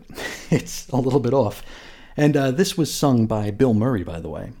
Just not that Bill Murray. So uh, Nick's singing, which is a signal to the ESP team. And what do you know? They actually pick up on it. Dr. Nordstrom turns to Tony Stark and asks what their next move ought to be. Tony radios the assault force executing Plan D, and I, I, I don't want to nitpick, but I thought Mentalo and the Fixer jammed all of S.H.I.E.L.D.'s communications. I thought that was like a big deal last episode. Um, uh, maybe it wears off. I don't know. Well, from here, we see Plan D in action, and it's a very specific maneuver, as we're about to see. And I mean, like every star in the sky has to align in order for Plan D to be uh, something that will be uh, relevant and useful here. So, what it is, is we see two Shieldsters in scramble helmets of their own. They sneak up behind the Fixer and Mentalo, and they fire two capsule darts into the back of both of their helmets. Now, from these capsules seeps a liquid that makes their helmets hotter with every passing second. I mean, why didn't they just blow their brains out? I mean, they were there, they had a clear shot at the back of their head. I... Oh well, oh well. Now, since these helmets are heating up, Fixer and Mentalo take them off. Of course, that leaves them wide open for the ESP team to zap them with an ESP attack. I'm not sure what an ESP attack is comprised of, but we'll allow it. Here's the thing though the Espers can not only target the bad guy, so Fury is getting the brunt of it as well. But since he's strapped to the H bomb, he dare not shimmy too much. Now, Mentalo at this point begs Fury to call off the psychic attack. And Nick's like, sure, yeah, I'll do just that as soon as you surrender. And they refuse. And then Nick's like, well, have it your way. And he cites that even if he dies, he'll probably win a medal, so uh, it makes no difference to him. And I mean, maybe it should make a little bit of difference. But, you know, I'm not about to argue with a man who's strapped to a hydrogen bomb. So, uh, you remember that big golden neutralizer gimmick that Stark built a little bit earlier? Well, we're about to bring that into play here. Now, Stark uses an X ray etch a sketch to deduce that there is, in fact, a hydrogen bomb in Nick Fury's office. And so he informs the C and G squads that they gotta blast through Fury's wall. And so they do. Now, the neutralizer sizzles its way over to Fury's desk where it dissolves the H bomb into what looks like a pile of torn up newspaper. Mentalo then turns to the fixer and is all like, you know, hey bro, the jig is up. Let's just surrender. The fixer ain't having none of that kind of talk though, and instead tosses Mentalo a rifle so they can blast their way out of there. Don't know where he got the rifles, but I'm not going to question that anymore. And so that's exactly what they try to do. They try to fight their way out. Only they wind up running right into S.H.I.E.L.D.'s finest. Now, after emptying their rifles in the direction of these weird metronome like uh, bike things, uh, the baddies leave themselves wide open to be KO'd by Dum Dum and the boys. While the fixer is KO'd, uh, Mentalo simply surrenders and promises to spill every bean that he can. Dum Dum next runs into Fury's office to check on the Colonel, and naturally, he's just peachy. He's more ticked off that his cigar got bent than anything else. From here, we head back to the ESP division where the Espers celebrate their victory over the dread Mentalo. Nick and Tony chat for a bit, with the latter still worried about Mentalo menacing them again. To which Dr. Nordstrom tells them that Mentalo's mutant powers have been wiped out. His threat is over forever. So, uh, someone get that man into the crucible ASAP. From here, we get a cliffhanger that'll take us into the next S.H.I.E.L.D. adventure, but since we ain't going to be covering that, we're pretty safe to stop right here. Next episode, we get stupid with Count Nefaria and some of the worst villains you're ever want to see. I hope you're looking forward to that as much as I am. I think I am anyway, but uh, we'll get there when we get there. For now, let's talk Mentalo. I think it's pretty clear that he was not intended to be a mutant this early on, um, especially since like his powers fade at the end of the issue. Of course, he will get them back, and uh, he will come around to. Uh, I think the next time we see him, or we're not going to see him, but the next time he shows up, will be uh, in a Bronze Age issue of Captain America. I want to say I, I could be completely wrong there. I did a little bit of research, but it was a few days ago, and I suppose I didn't commit it to long-term memory. But uh, yeah, he'll be back um, either in the late '70s or early '80s. And uh, hey, if the show's still going at that point, maybe we will check back in on him. I, I mean, no promises yet, but uh, we'll we'll cross that bridge when we get to it, if we get to it. Now, the thing I want to talk about here is the neutralizer. Right, that's kind of what this issue, this uh, chapter of the Mentalo saga is hinged on here. Tony Stark makes his neutralizer that's supposed to counteract Mentalo.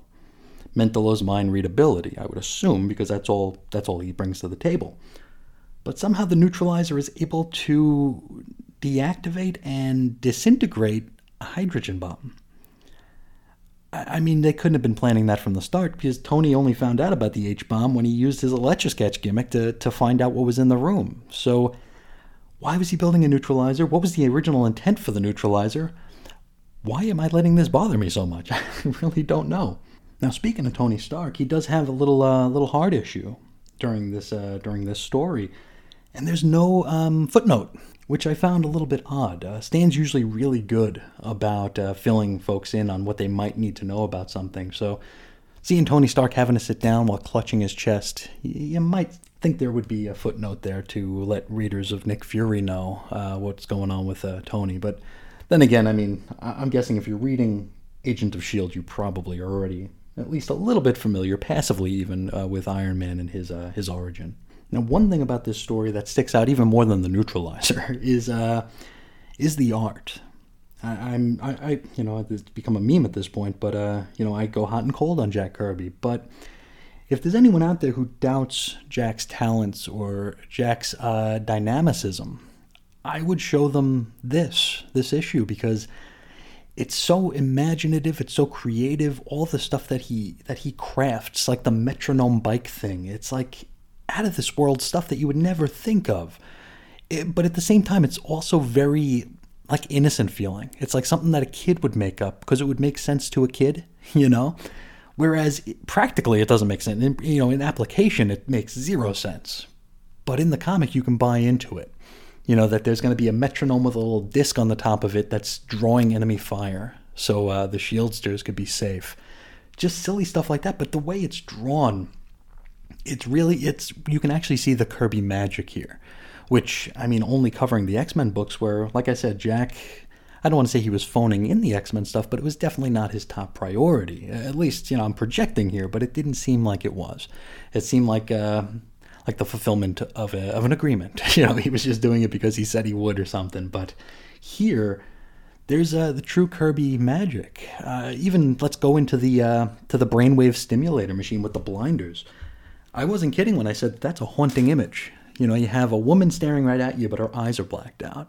Then you have a man on either side of her facing either direction out, and their eyes are blacked out. It's just a very haunting and almost chilling sight. Like if you were to see that image just in and of itself, you might, I don't know, you might feel a little unsettled. I, I know I did. And I tell you, for a story that I was a little bit trepidatious about getting into, um, I had a lot of fun with this, and I think a lot of folks out there will as well. Even if you're, even if like Nick Fury ain't your flavor of ice cream, uh, maybe give this a shot. It's you know it's on unlimited. That's how I read it. So it is there. If you have the subscription, there's really no reason not to pop in and spend five minutes with uh, with Mentalo and, and Nick Fury. It was a a really good time, and I'm very happy that we took this sidebar. Had a really good time with it. I hope you all did as well. As silly as it was, uh, it definitely wasn't boring. It was a lot more fun than I than I ever thought it would be. But uh, I think that's all I got to say about this issue and about this little arc. So let's take a quick dip into the mailbag so I can let you all get on with the rest of your day. we're going to start with a letter from Billy D talking about the last couple of episodes here. Billy says, Hey Chris, I'm glad to see Essential X Lapsed back. I need to read up on the Fury Shield stuff from this era as well. Now, Mental is a character I'm not super familiar with either, but I enjoyed hearing your thoughts. I'm also loving the letters pages, they are hilarious. Keep up the great work.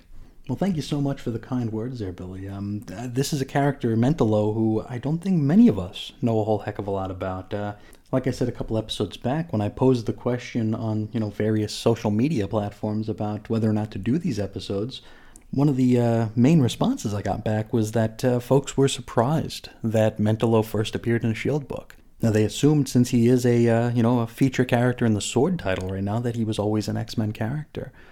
And I mean, before we did this, I think I was very much in that same uh, wavelength there because, like I mentioned a couple episodes ago, I always conflate uh, Mentalo with Mesmero. so uh, I was on a whole different uh, plane of uh, ridiculousness uh, at that point. But yeah, it was really fun to learn a bit about this guy. Also, fun to learn a little bit more about Silver Age Nick Fury, a, a, character who I had dismissed as just being, you know, not my flavor. And uh, here I am, three story. I mean, it's only three stories, but uh, I enjoyed them. I thought they were a lot of fun. I don't know that I'll move on with the series, but uh, and you know, while on that subject, if you intend to stick around with the Agent of Shield uh, strip, and you're wondering who them is, well, I've been looking at future bullpen bulletins here, upcoming ones for uh, future episodes, and uh, them will loom large pretty quick. so uh, it won't you won't be waiting too long to find out uh, who them are. And I tell you, it's always nice to hear feedback on uh, the letters pages and the bullpen bulletins here, because that is uh, that's some of the fun stuff here. That's some of the stuff that I feel like might make this show I don't want to say stand out because it's certainly nothing special, but it is unique to the show, I think. And it's something uh, a little bit different than you might get elsewhere. So I like being able to share that. I love being able to dig into these questions and just have a really, really good time doing so because, like Billy said here, some of these are very, very funny. You got people trying to call Stan out, trying to correct him on science and superhero books. Oh, it's just, it's just wild, wild stuff. But thank you so much for taking the time to write in, Billy. It really, really means a lot. Uh, next up, Chris Bailey talking about Mentalo. And he says, I'm looking forward to part two. I love the first installment of our journey with Mentalo. This is a great idea doing these mini sets of episodes. It gives us a break from the main book, but also gives us a good reason to learn something. These essentials are great podcasting, brother. Well, thank you, brother, for the kind words here. Um, I think I mentioned this to you off the air, but uh, when I was doing the first episode of the Mentalo trilogy, I was wondering if we were going a little bit too far off the beaten path here. Like, who, who's gonna who's gonna associate this Shield story with the X Men? They're gonna think that I lost my mind. But uh, I'm so glad we did it. I mean, I can't speak for everyone, but I know I learned a thing or two during this uh, during this little adventure here. Uh, learned a bit about Mentalo, learned a bit about uh, the you know the seminal months of Shield. It's uh, it was a good time. It was a really good time, and uh, thank you so much for the kind words. Now that will do it for the mailbag. Let's do a little bit of shouting out here. Want to thank all the great folks for uh, helping to um, you know signal boost, share the show, uh, even just clicking the heart or the thumbs up. Whatever you can do to help the show out really, really means a lot to me. So on Twitter, I want to thank Schloctopus, Corey Dvorkin, Chris Bailey, Professor Allen, Longbox Crusade, Mark Jagger, Evan Bevins, Walt Nealon, The Selling Out Show, Between the Pages blog, The Long Box of Darkness, Chris at BTO and Bat Books, Billy D, Joe Crawford, and Lucretia. Over on Facebook, I want to thank Chris Bailey, Walt Nealon, Jesse D. Young, Jeremiah, Pat Sampson, and Billy D. Thank you all so much for helping to raise a little bit of awareness about this show and also, in so doing, making me feel really good about myself. so, thank you so, so much. But that will do it for today. If anybody out there would like to get a hold of me for uh, any reason, you could find me several different places. You could find me on Twitter at Ace Comics. You can shoot me an email over to weirdcomicshistory at gmail.com. You can call into the X-Lapsed voicemail hotline at 623-396-JERK. For blog posts and show notes, you can head over to chrisisoninfiniteearths.com. You could join us on Facebook at 90s X-Men. And finally, for all the Chris and Reggie stuff, including the complete X-Lapsed family of show archives, you can head over to chrisandreggie.podbean.com. And like I tell you every time out, you could find that anywhere the internet aggregates noise. So that, my friends, will do it for today, and that'll do it for our Mentalo trilogy. I hope you enjoyed it as much as I did, and I want to thank you so much for spending some time with me today. And until next time, as always, I'll talk to you again real soon. See ya.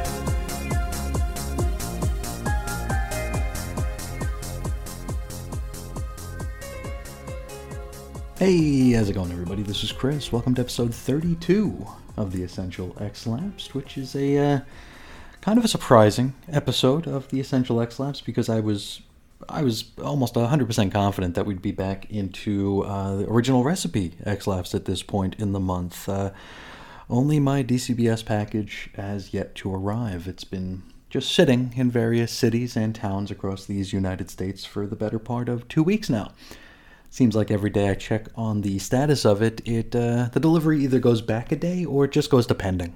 So uh, right now, I believe it's been sitting in Phoenix for about four days, and it's been pending for well about six days. So we're uh, we're still sitting in wait here, which I guess that's good news and it's bad news at the same time. Uh, for folks who want to get right back into the current year stuff, uh, well, sorry, we got more Silver Age and uh, for folks out there who don't care for the current day stuff, uh, hey, you're welcome. We got some Silver Age stuff to cover. So let's get into today's book here, where it's weird. We're officially 10 episodes ahead of the issue number.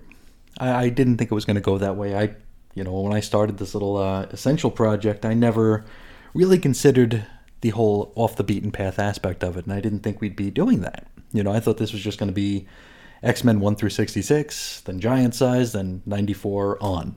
That's what I figured it was going to be, but uh, no, indeed it's not. We have a lot of guest appearances we've covered, and uh, so far we've covered 10. So it's episode 32, issue 22.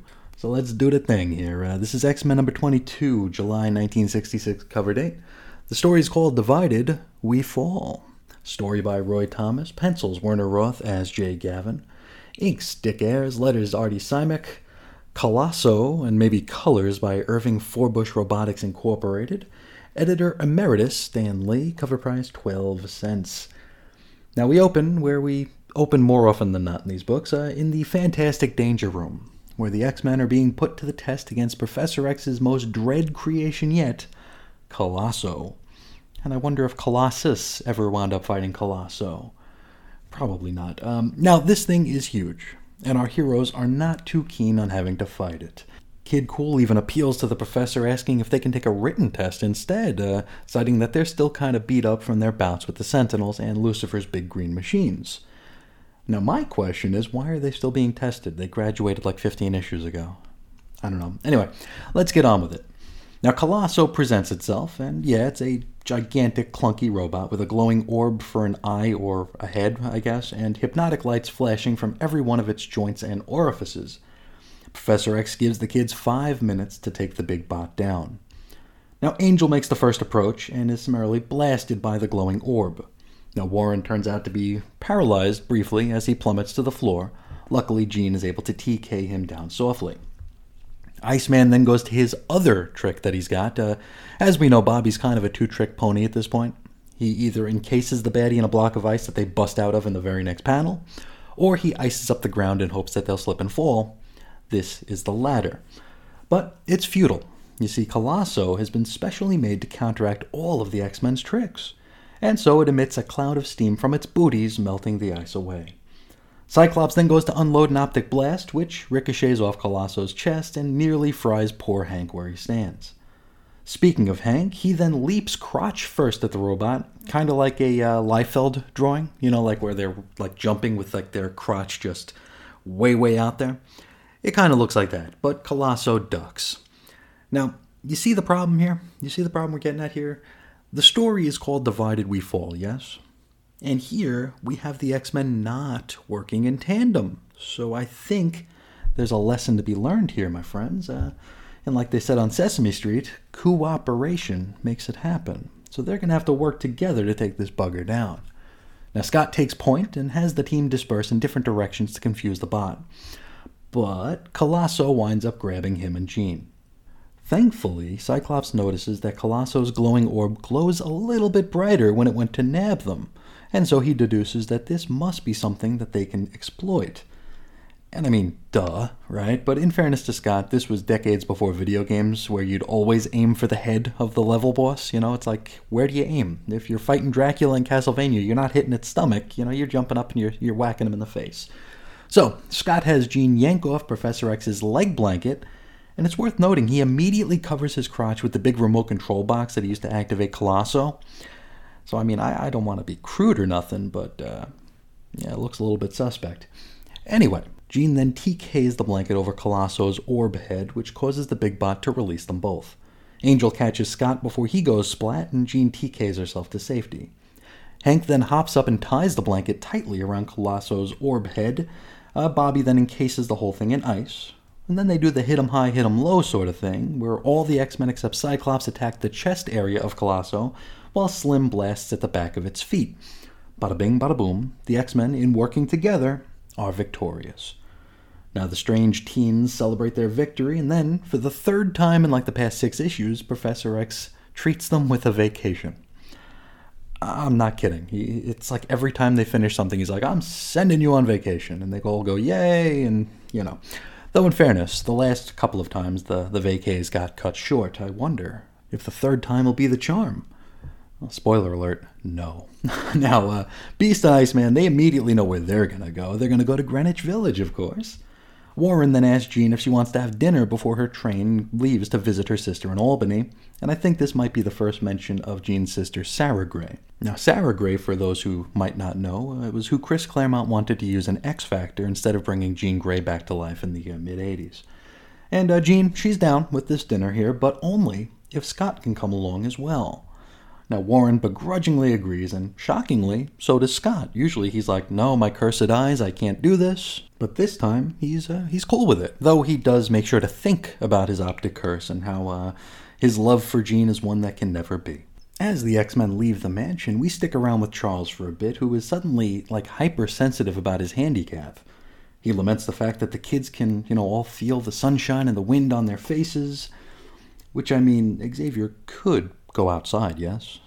Uh, anyway, he's, he's bummed out, that's all I'm saying. From here, we shift scenes to join Count Nefaria, who Stan reminds us hasn't been seen since Tales of Suspense number 68, which was uh, August 1965 cover date, so we're talking less than a year here, so he's not like, uh, you know, really being pulled out of the mothballs. Now, all CF is trying to figure out a way to get his mojo back after his defeat at the hands of Captain America. And after looking at a copy of the Not Daily Bugle, he sees an article about the X Men, which asks the question whether they're heroes or villains. And so he is struck by inspiration. He will enlist the X Men as allies, whether they want to be or not. From here, we head to uh, what Stan calls a weird and wacky section of New York City, Greenwich Village. Now, here, Hank and Bobby are meeting their dates, Zelda and Vera. Now, Zelda shows up right away. Hank then thinks he sees Vera, but it turns out to be just a fellow named Waldo with a Beatles mop top haircut. Unfortunately for Hank, Vera sees him in the midst of this boner and acts like a real jerk about it. Uh, she has literally zero sense of humor. And I think if this were a manga, we'd refer to Vera as a tsundere. Is that how you say that word? I don't know. Anyway, the foursome head to the theater to watch either Goldfinger or Thunderball. Vera asks Hank what he does at his private school, and instead of telling her that he graduated like a year and a half ago, he just says he usually hangs around by his feet. And as you might imagine, this annoys Vera because she thinks he's being silly. Next, we're off to the awkward dinage à trois with Warren, Jean, and Scott. Well, the tail end of their dinner, anyway. Scott's thanking Warren for treating him and bids his pals farewell for the next two weeks.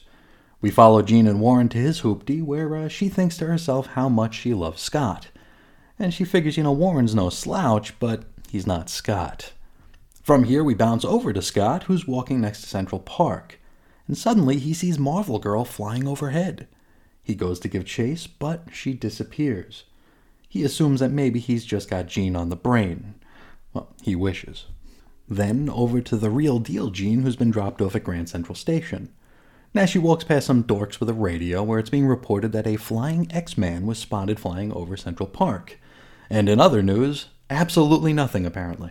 Jean knows out of the five of them, only she and Warren can fly, and so she figures that maybe she should check into this a little bit closer. Next, we know she's getting out of a cab at Central Park and changing into her work togs. Now, as she walks through the foliage, the trees reach out and grab her. She runs right into the dread Plant Man and his goons. Now, they spray her with chloroform, and before long, she's out cold. Now, this is Plant Man's third appearance, and I figure words of warning here for the next several episodes of this show. It's like we're heading down a corridor of the crappiest villains that we're ever going to meet here. It's going to be a cavalcade of crap. Now, Plant Man, like I said, this is his third appearance. He first appeared in Strange Tales number 113, where he battled the Human Torch. Next, he appeared in Strange Tales number 121, where he battled the Human Torch. Now, let's bounce back over to Scott here. He's now in costume. He's still in Central Park, and he just heard Marvel Girl cry out. But he's suddenly distracted by seeing Angel flying overhead. Scott calls out to Warren, but it's as though he's being ignored. Now, speaking of Warren, he's actually still in his car. And as he drives, the radio plays and he hears the news report of a flying X Man over Central Park. And so he drops his fancy jalopy in a 24 hour parking lot and takes to the skies to check into this. Once in the park, the angel runs afoul of the Scarecrow. Not that Scarecrow. Now, I gotta ask, I always ask this when we have Warren in action here. What is the one thing that Warren's been training his entire life to avoid? Like every Danger Room session has Warren dodging one main obstacle. Nets, right? He always avoids nets, and then every time he's out in the field, he flies right into a net, and he does the very same thing right here. Scarecrow's goons and crows tie Angel down. And, and like, shouldn't the crows be afraid of the Scarecrow? Isn't that kind of in the name? Oh well. Now, this is the Scarecrow's second appearance. He first appeared in Tales of Suspense number 51, where he fought Iron Man. Next, we shift over to, I'm guessing, either Zelda or Vera's bachelorette pad. Um, are they roommates? I can't remember. Anyway, Zelda is in the kitchen slaving away preparing a meal of soda and chips. Bobby switches on the radio. Uh oh, I wonder what's going to happen now. Third time this issue. Now, Hank suggests that they listen to a Beethoven concert, which really seems to get Vera hot and bothered. I, guess as hot and bothered as a uh, mannequin can be, I guess. Now, we know that they're not going to be hearing any Ode to Joys today, though, right? We know what they're going to hear. It's a news report about the, all the wacky X Men sightings in Central Park. And so, Hank feigns illness and excuses himself to check into it. Naturally, this ticks off Vera right as she was barely starting to feel like a human being. Now, Bobby gets both girls to himself here, so lucky duck indeed. So, shortly, we rejoin Hank in his beastly togs as he arrives at Central Park. He winds up being confronted by the porcupine. You all familiar with the porcupine? Yeah, this might just be the worst character design coming out of the Silver Age, and that does cover a lot of ground. He almost looks like an unfinished drawing. It's bizarre. Anyway, Hank does his best Super Mario jumping on a spiny here. Like he just jumps on this prickly critter. Uh, he winds up bloodlessly piercing his precious tootsies on the porcupine's quills. From here, Hank is tied up and captured by some goons. Now, this is the porcupine's fourth appearance, and actually the second time we're seeing him here for the show. He first appeared in Tales to Astonish number 48, where he did battle with the Ant Man and Wasp. Then in Tales to Astonish 53, where he fought Giant Man and the Wasp. Next, we saw him among the myriad of baddies during Fantastic Four Annual number 3. Now let's rejoin Bobby, who's being referred to as Bobby Blake here, as he's uh, checking into he and Hank's hotel. Now, he's pretty surprised that uh, Hank hasn't beaten him here, and he heads up to their room to check out the TV news. Naturally, they're reporting that Iceman himself was spotted near the lake in Central Park. And so our youngest X Man ices up and heads that away. Now, uh, Stan Lee time later, exactly one minute later, he's there, and he sees himself ice sliding away. Now he wonders if this might be some trickery from the Blob and or Eunice, but come on, none of them can ice up, right? Anyway, he lands by the lake where he's attacked by the eel. Now, in this situation, Bobby uses plan A and he just encases the baddie in ice, which naturally the eel breaks out of in the very next panel. Just then, Cyclops arrives and blasts the eel in the back. But then, the unicorn shows up and makes short work out of the both of them. Now, this is the eel's fifth appearance, and like the porcupine before, the second time we're actually seeing him here for the show. He first appeared in Strange Tales 112, where he fought the Human Torch. Then Strange Tales 117, where he fought the Human Torch. I mean, we only ever looked at one Torch story for the show. I tell you what, that must have been a really repetitive strip, right?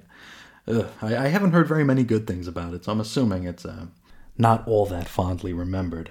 Uh, next, he would appear in Daredevil number six, where he would join the Fellowship of Fear alongside Mr. Fear and the Ox, uh, only to get beat up by Daredevil and then he would appear in Fantastic Four Annual number 3. Now, this is the Unicorn's third appearance. He first appeared in Tales of Suspense number 56, where he fought Iron Man, and then he was also at Reed and Sue's wedding. So, all five of the X Men have been accounted for and captured. All that's left now is to deliver them to Count Nefaria and his international crime syndicate known as the Maggia. Now, the geeks all report that their assigned captives are, you know, captured, and as requested, mostly unharmed though Cyclops and Iceman were stunned by the unicorn's dread horn. This actually ticks Nefaria off because he wanted them completely unharmed. This seems like a real picking of nits here, but I guess it does facilitate a bit of a schism between the Maggia ranks, and it's pretty clear that the Unicorn and Nefaria are going to be butting heads here. Anyway, from here, we head to a dungeon where the X Men are all bound. And I tell you, it must be refreshing for them not to be kept in a glass box. Usually that's where they're kept. Nefaria soon joins them and he informs them of his plan. He offers them an alliance with the Maggia. Naturally, they decline. Nefaria isn't too concerned, however. He figures that they'll change their tune after his next trick, where he will literally steal Washington, D.C., and then ransom it back to the United States for $100 million. And that is where we leave it. So uh, I guess let's talk about it. um, uh, the uh, like one word comes to mind immediately, and that's uh, actually two words. I just can't decide which one takes precedence here. One of them is oof, and the other one is yikes. Um, we're heading into some pretty lean days here for the Essential X-Lapsed. The, the stories we're going to get are going to be really fun to talk about for all the wrong reasons, I think. Um, and the book is going to basically turn into a baddie of the month sort of a situation, which I mean, this is the Silver Age. It's hard to hold that against it, but there's definitely a bit of an afterthought vibe here for this next stretch of issues. And uh, like I said, it's going to be fun to talk about, but probably not for the right reasons. And I feel like it's only going to get sillier as we move forward here. Maybe maybe this is Roy trying to find his uh, his footing with this uh, with this team here, uh, not really knowing the direction to go not wanting to just go right back to an old X-Men villain, maybe trying to integrate them more into the Marvel universe here. You know, we've talked a little bit about the fan turn pro phenomenon of the mid 60s here where we started seeing the first comic book fans become professionals. And it might stand to reason that uh, someone like Roy Thomas might want to incorporate the X Men more heavily into the shared Marvel universe by bringing an Iron Man villain in or a Human Torch villain in. Or maybe it's just a matter of uh, bringing some disparate villains together and making bad guy teams, right? Of course, these are all shots in the dark from me. I, I don't know what the thought process was behind this. Uh, it just kind of feels like we're in something of a holding pattern as the X Men book tries to find its post Stan Lee identity, maybe? I don't know. That's just a feeling I got, and I, I really don't have a whole heck of a lot to say about you know, the first half of the nefarious story. Other than Roy really stuck to the theme here. You know, the title of this issue, as I mentioned earlier, was, you know, Divided We Fall. And we open with the Colosso thing where we see the X Men strike at him individually and they're unable to really do anything about it. So it's only when they're together, working in tandem, is when they're at their most I guess capable, right? We do see the uh, Maggia geeks come and they take them all individually, except for you know Scott and Iceman. But uh, it's you know it plays up that divided we fall sort of mentality which i guess that's kind of cool as a theme that extends to the entire story now if i were more naive i would assume that this is going to pay off beautifully next issue but i'm like 80 90 95% convinced that it'll end the same way that all x-men stories end with the x-men coming up just short and then professor x sliding in to uh, save the day so i guess we'll see when we get there but uh, i think that's all i got to say about this issue. Hopefully, there's a little bit more to say uh, after we finish up the second half. But uh, with that said, let's visit with the X Men in the letters page here. And we've got a handful of uh, second writers in here. Uh, you know me, I, I, like to spend my time very efficiently. And so, I mean, this is this is so stupid. It's almost embarrassing that I did this, but uh, I've been putting all of our letter hacks into an Excel spreadsheet. Okay, so I can see if uh, people are writing in more than once, more than twice. You know, I- am trying to see who's the most prolific letter hack in our letters pages here, which I mean, I don't know why that tickles me the way it does. It's it's stupid. It really shouldn't. But uh, whatever the case, I spent like an hour doing it the other day, and I'll continue doing it as we move forward here, just to see if uh, I don't know if we see any pattern. I don't. I don't. It's not important. It's stupid. But uh, let's get into it here. We got Walter in Pennsylvania, and this is his second letter. Now he was flabbergasted by X Men number 19. He found it to be completely perfect. Now X Men 19 was the Mimic issue. Remember. He considers the Mimic to be the X, the best X-Men villain, and while he certainly had the potential to be, he is disappointed that Stan would create such an awesome baddie only to take him completely off the board after one appearance. So I guess the issue wasn't completely perfect then. Uh, Walter is a fan of Magneto, but he assumes that this is a minority opinion, and he hopes that they bring him back soon. And I tell you, it's nice to see that the unpopular opinion phenomenon was around even, you know, 60 years ago it's funny, like you'll see on social media or online somewhere, it'll be like, you know, unpopular opinion time. I really like the character Dazzler. And then like 500 people writing be like, yeah, me too, me too. It's like, it's, there, are, there really aren't very many unpopular opinions anymore. Especially in a in a time where everybody has to feel like they are the odd one out or the the one who can see things no one else can. But uh, anyway, Stan says that the Mimic and Magneto might just come back when we least expect them to, which is to say they both will. Next up, Walter in California, and this is his second letter as well. He says that X Men number 18 was the best adventure in the X Men's extracurricular activities. Whatever the hell that means. Uh, he loved the exciting portrayal of Iceman, which evidently made Walter's heart pound and his blood boil. Okay? He says Iceman really came into his own during this story. And Stan, he doesn't even take the compliment here. He just makes fun of Walter for his run on sentences. Great. Um, now, Dean in New York, this is his second letter as well. Now, Dean, hmm, he's going to philosophize here. He's going to break down Professor X's powers. He's going to be really, really scientific here.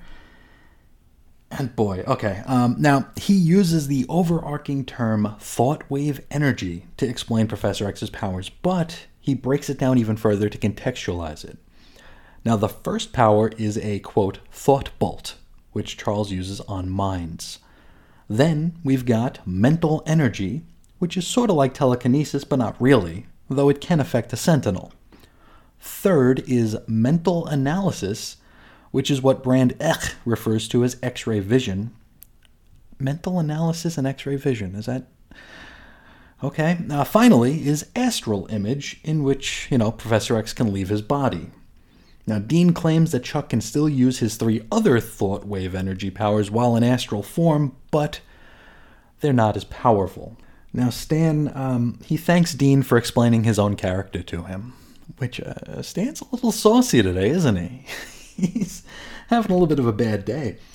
Uh, next up, Don in Texas, and this is his first letter. He thought X Men number 19 was the best issue yet. He credits Jay Gavin as being the first artist to make Marvel Girl look like a girl. Hmm. He calls out Stan for suggesting that the battle with the Sentinels took a few months, citing that it could only be a couple of days at most. I, I don't remember Stan saying that they were fighting the Sentinels for months. Then again, I don't remember him not saying it either. So, uh, so if there's anyone out there with a better memory than mine, um, let me know, and uh, maybe a uh, fake ass no prize might be headed your way. Now, uh, back to Don's letter here. He wants more Jean and Scott romance. He also wants an X Men annual.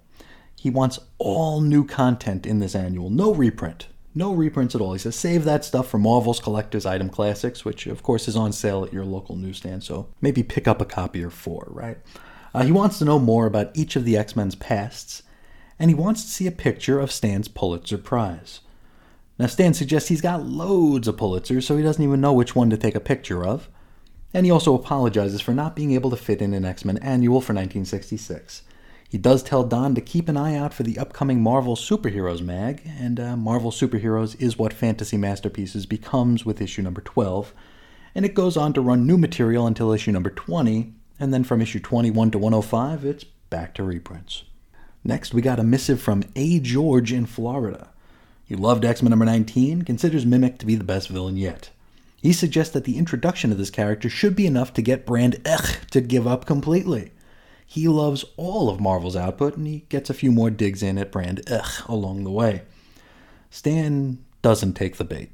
I guess he's still kind of reeling from being called out for bullying last time out, so he uh, yeah, he just thanks A. George for his uh, kind words. Next up, Dexter in Mississippi. This is his second letter. He liked issue number 19, but says it could have been better. He did like Stan plugging his Monsters Unlimited in the splash page. If you remember, Marvel Girl was reading it. He does call Stan out on his pacing. You know, he says that uh, felt like the first 19 pages made it feel as though this was going to be a continuing story, but then everything was rushed to wrap it up in the final two pages. And I do wonder if this had anything to do with it being Stan's final issue as writer. Maybe, maybe not. Uh, Dexter thinks it was silly for the mimic to know what it felt like to sprout wings, which is a decent point, though, I mean, there are probably a dozen less realistic things in that very story. Dex wonders if Stan will ever run out of bullpen bulletins. And I can say with certainty that he won't. I've got us about shoulder deep in bullpen bulletins from here till the turn of the century, and we will cover them all. Well, so long as this show is a thing, anyway. Uh, Stan says that uh, maybe he'll bundle all the bullpens together and sell them for a quarter, calling it Marvel's Collector's Item Bulletins, which I would probably buy. He then challenges the readers to solve the quandary of what it feels like to sprout wings. Um, I smell a no prize opportunity, real and fake ass. If anybody out there has any insight on how it would feel to sprout wings, let me know. Let me know. We will uh, we will discuss it. Next up, Christine in Illinois, and uh, well, she's got questions. She wonders why the X Men are still at Xavier's after graduating. Great question. Wonders why the X Men keep getting sent on vacation only to have those vacations interrupted. She'd like to see the X Men's parents, wants to see Jean used more, and liked it when the boys went gaga over her in the earlier issues. Wonders if the X Men have any siblings, and wants to see the X Men's homes. Now, Stan ignores the questions and instead comments on how much Christine wrote.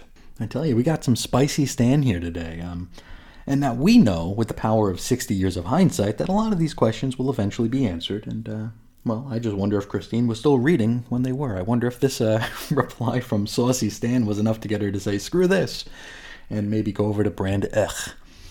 Next up, Jim in Oregon, or Oregon. I, I never know how to say that. I know I, either way, it, it ticked somebody off. Anyway, Jim loved issue number 19, says the Mimic is the best villain since Magneto. He'd like to subscribe to X Men, but, but he's waiting for the prices to go down. and he wonders why comics are so expensive at 12 cents per. Um, Stan says he wishes he could lower the prices, but all that stuff is handled by another department at Mighty Marvel. And he suggests that there might just be a spy from Brand Echh in that department keeping the prices up. Now, Jim, if you're out there, if you're listening, if you're still walking this planet, um, I'd love to hear your thoughts on $5 comics. really, really would. Um, next up, Francisco in El Salvador. Loved X Men number 18. Thinks it's great that the Marvel heroes have human problems and are relatable. He mentioned some of the Marvel books that appear in El Salvador. He's, he cites uh, El Hombre Araña, Los Cuatros Fantásticos, and Sargento Furia. But he says the Spanish versions are inferior to the English versions. Uh, he's happy that he can uh, understand English, uh, but laments the fact that many of his friends cannot. Stan responds uh, with uh, a bit of Spanish, and he says, You're mucho welcome, amigo. Come on, Stan. Come on. Um, okay, well, that does it for the letters here. Uh, let's head into the bullpen bulletins. And uh, this bullpen bulletins page is known as Items of Lasting Insignificance from the Four Corners of Marveldom. And we've got some bulletins here. First one Marvel was visited by Peter Asher from the famous British singing team Peter and Gordon. To which I said, The who now? um, Stan loves his red Beatles mop top, and we find out that Peter is opening a bookstore in London and wants to sell Marvel mags there. Now, I did a little bit of research. I couldn't find anything on this bookstore, but I spent about 15 minutes reading about Peter Asher. Uh, this dude is a pretty big deal, actually, with a storied career that continues even till today. I mean, he was like the bigwig of Sony Music for a bit. It's a, a pretty storied career for sure. Um, and he was also pals with the Beatles. And uh, Stan alleges that Pete told him that the Beatles all love Marvel Comics too. So um, maybe a grain of salt or two there? I don't know. Bulletin, real name reveal. Now, inker Frankie Ray is actually Frank Giacoia, formerly of the newspaper strip Billy Yank and Johnny Reb, which I never heard of, but I can kind of assume what it was about from the title and it was actually called Johnny Reb and Billy Yank. Uh, sometimes just Johnny Reb. And yeah, it's a Civil War thing. Not that Civil War, you know, the actual, you know, war between the states. Uh, Stan's happy that they can finally use his real name in the credits. He says Frank, along with John Romita, is helping to lift Daredevil to new heights. And he also makes sure to plug Romita's work on the post Ditko Amazing Spider Man with inks by Mickey Demeo. You see, things are only going to get better with the Onion Man out of the office. And for folks who don't get that reference, um, you probably haven't listened to Morituri Mondays yet. That was an amazingly fun show, and it's available in the archives for you right now.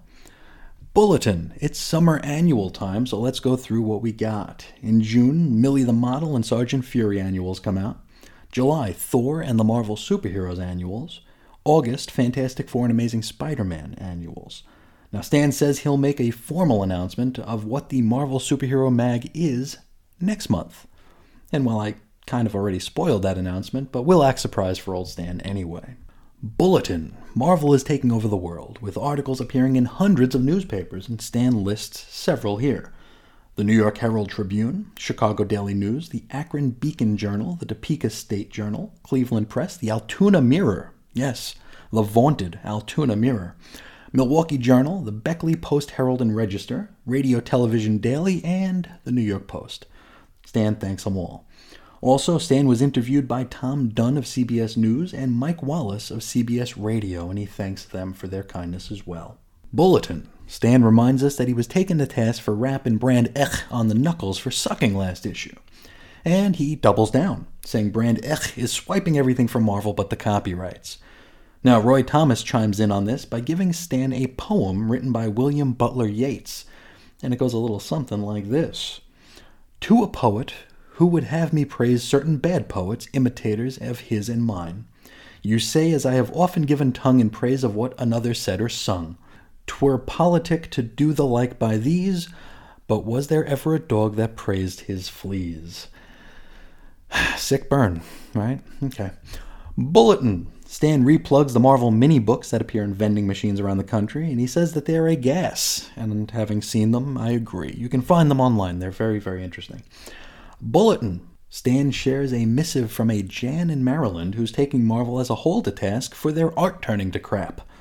Now, Jan is upset that Jack Kirby is only drawing two books anymore and says nobody else in the Marvel bullpen is up to that standard. Now, Stan replies by mocking Jan's math skills, as Jack is currently drawing three books, not two, and those three books are Fantastic Four, Thor, and Captain America. And he's also providing layouts for two more on top of that Hulk and the Nick Fury Agent of S.H.I.E.L.D. strips and Jack also draws most of Marvel's covers. Stan suggests that Jan's is a minority opinion, as most of the letters he's received are pleased with the roster of pencilers that Marvel currently employs. That wraps up the bullpen, but we still have the mighty Marvel checklist here. We got Fantastic Four number 53, which features the origin of the Black Panther. In Amazing Spider Man number 39, the Green Goblin discovers Spidey's identity, and the readers find out his. Avengers number 30, are the new Avengers over already? Daredevil number 18, Enter the Gladiator. Probably not that gladiator. Thor 130 features Thor in Netherworld battling Pluto's legions. Strange Tales number 147, Them attacks Shield's HQ, and I figure this is probably the Fixers Them that we covered during the Mighty Mentallo trilogy. Also, we get the post Ditko start for the Doctor of Strange, which uh, I'm guessing, you know, onwards and upwards, of course. Suspense 80, Iron Man vs. Namor, and Captain America vs. Red Skull. Astonish number 82, Namor vs. Iron Man. Okay. And Hulk versus Boomerang. I wonder if that's a continuing story between Suspense and Astonish. I, I suppose I could have checked, but uh, I suppose a better host would have. Um, sorry about that. Sergeant Fury number 32 features a Howler turned traitor. Hmm. Marvel Tales number three features Spider Man, Ant Man, and Human Torch reprints. Uh, Fantasy Masterpieces number three continues the Golden Age Captain America. And Marvel Collector's Item Classics number four features reprints of Fantastic Four, Hulk, Iron Man, and Doctor Strange. Finally, for the Merry Marvel Marching Society, we've got 26 new members, and, well, nobody really stands out. I can tell you that next time there will be a name that we'll recognize in the Merry Marvel Marching Society uh, roster of new members. So look forward to that. But that is where we're going to leave it for today. If anybody out there would like to get a hold of me for any reason, please feel free to do so. You could find me at Ace Comics on Twitter. You can shoot me an email over to weirdcomicshistory at gmail.com, or you can call into the X-Lapsed voicemail hotline at 623 396 Jerk. You can find blog posts and show notes over at chrisisoninfiniteearths.com. You can join us on Facebook. Our little group is 90s X-Men. And of course, for the complete archives, you can head over to chrisandreggie.podbean.com. And of course, that's available on any podcast app. And of course, while you're there, if you like what you hear or at least appreciate the effort that goes into it each and every day, I would love for you to uh, spread the word, share the show. If you listen to any other eccentric uh, podcast, maybe let them know that uh, this little show is a thing that exists. It was recently brought to my attention that I should probably try to be more of a part of the uh, community. Um, I wasn't going to share this on the air, but I received a comment on Chris's on Infinite Earths from, I can't remember if it was anonymous or unknown. Sometimes when you don't put your name in a comment, it comes up as either one. So it might be someone I know, it might be someone I don't, but in any event, uh, they sent me a very thoughtful message about uh, the importance of being part of the community. And I tell you what, uh, I'm not good at that. I'm not good at uh, you know making friends. I'm not good at reaching out. I, I, always figure that I'm, for lack of a better term, an inconvenience to most people, and uh, that they would uh, prefer that I'm not around. Of course, maybe maybe this is in my mind. Maybe maybe it's not. Uh, but uh, in any event, uh, if anyone out there feels like I've been avoiding the community or separating myself from it, I assure you that uh, that's not the case. I'm just really awkward and not good at that sort of thing. And uh, and if there's anyone out there who's more personable than me, which is to say, pretty much anyone out there uh, who wants to help me uh, make some inroads here, I would uh, certainly appreciate it. Anyway, with that bit of embarrassment out of the way, I would like to thank you all so much for sharing some of your day with me today. And until next time, as always, I'll talk to you again real soon. See ya.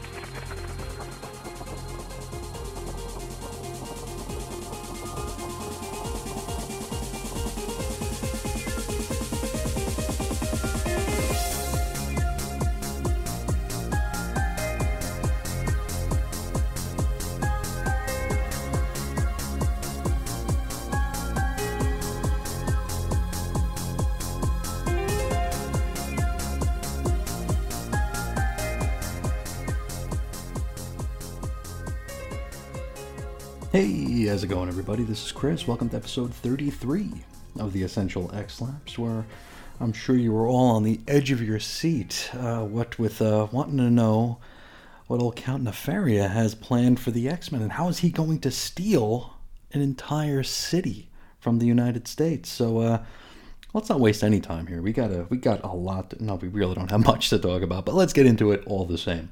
This is X Men number 23 had an August 1966 cover date. The story is called To Save a City, written by Roy Thomas, pencils by Werner Roth as Werner Roth. Hey, he's uh he's cool with his name being on the book now. Inks Dick Ayers, letters Artie Simek, colors uh, analog Crayola, maybe I don't know. Edits Stan Lee, cover price 12 cents. Now, as mentioned, we pick up right where we left off. The X Men are captives of Count Nefaria, who is still blathering on about literally stealing Washington, D.C. from the United States and ransoming it back to them. Now, he's certain that the X Men will play along with this plot because, well, he's going to make it look as though they're part of it, whether they are or not. Now, the X Men are incredulous. You know, after all, Washington, D.C. is the most heavily guarded city on planet Earth. And Nefaria's all, hey, challenge accepted. And he heads back to his little laboratory to get this party started. Oh, and he also gives them one hour to come to their senses and uh, join him and the Maggia. Now, before we know it, Washington, D.C. is encased in a dome. So, uh, I guess maybe Brainiac is collecting cities from the Marvel Universe now? Oh boy, I hope this leads to, uh, you know, like a half-ass nostalgia wank like Convergence. Nah, thankfully it's, uh, it's nothing that bad. But uh, Washington, D.C. is now cut off from the rest of the United States via this crystalline dome. Now, somewhat amusingly, an airplane narrowly avoids running right into the dome. So, I, I mean, this is one solid pilot they got there. It's like he's barreling towards this thing and then makes a makes an on the dime turn here. It's pretty crazy. Anyway, inside Washington, people are kind of going cuckoo, and I mean that kind of stands to reason. Uh, the emergency services folks try hacking their way through the dome with axes, and uh, well, it's a no go. Local construction workers lend their jackhammers, and also no go. Oddly, nobody's thought to tunnel out from like under the dome. But I suppose then we wouldn't uh, have the rest of this story, eh, Marvelites? By the way, Roy Thomas really seems to like using the word Marvelite in his captions. We're going to get it many times here. Anyway, from here, Nefaria puts his plans into action, without even checking back in with the X Men to see if they changed their minds. Which seems, you know, a little unfair, I guess. But uh, in any event, he sends phony illusionary X Men into the Capitol building to make his demands. Now, if you remember, we saw those fake X Men flying over Central Park last issue. Well, those were Nefaria's projections. Anyway, these fake X Men pass on the Count's demands. He wants $100 million. Rather, certificates worth $100 million. So I would really like to imagine that Nefaria gets handed like a trillion supermarket coupons, all with a value of one one hundredth of a penny or something like that. So after giving these demands, the uh, fake X Men vanish with a bleep, and the folks in the Capitol are worried that Congress will turn this down, uh, which I guess same as it ever was, huh? Now back to the dungeon where we see the real deal X Men. They're uh, well, they're still hanging around. Pardon the pun. Uh, Jean seems to be the only one who can still access her powers, Though, I mean, Bobby is still in his iced up form. He should be able to do something, right?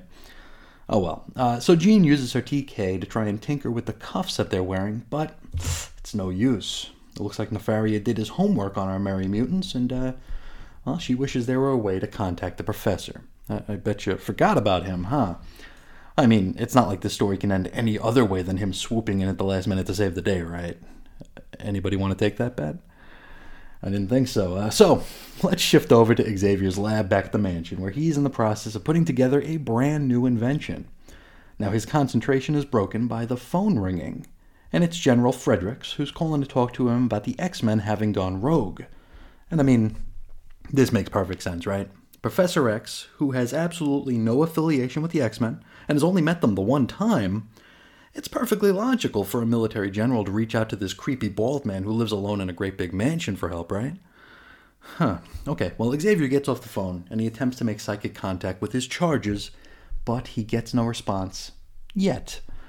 Back to the dungeon where Scott has a thinking outside the box idea, which is very much of its time because it frames the way his visor works quite differently than it seems to nowadays. You see, he asked Marvel Girl to use her TK not to try to remove the steel band that's wrapped around his face. And I guess, by the way, Cyclops has a steel band wrapped around his face to prevent him from optic blasting. So, yeah, Jean is not trying to remove that. Instead, she's going to go under it to open Scott's visor so he can blow the thing off his face himself. And what do you know? That's exactly what happens. Scott then frees himself fully before freeing the rest of his pals. Just then, they get Professor X's psychic call, and, uh, well, they get some instructions to follow.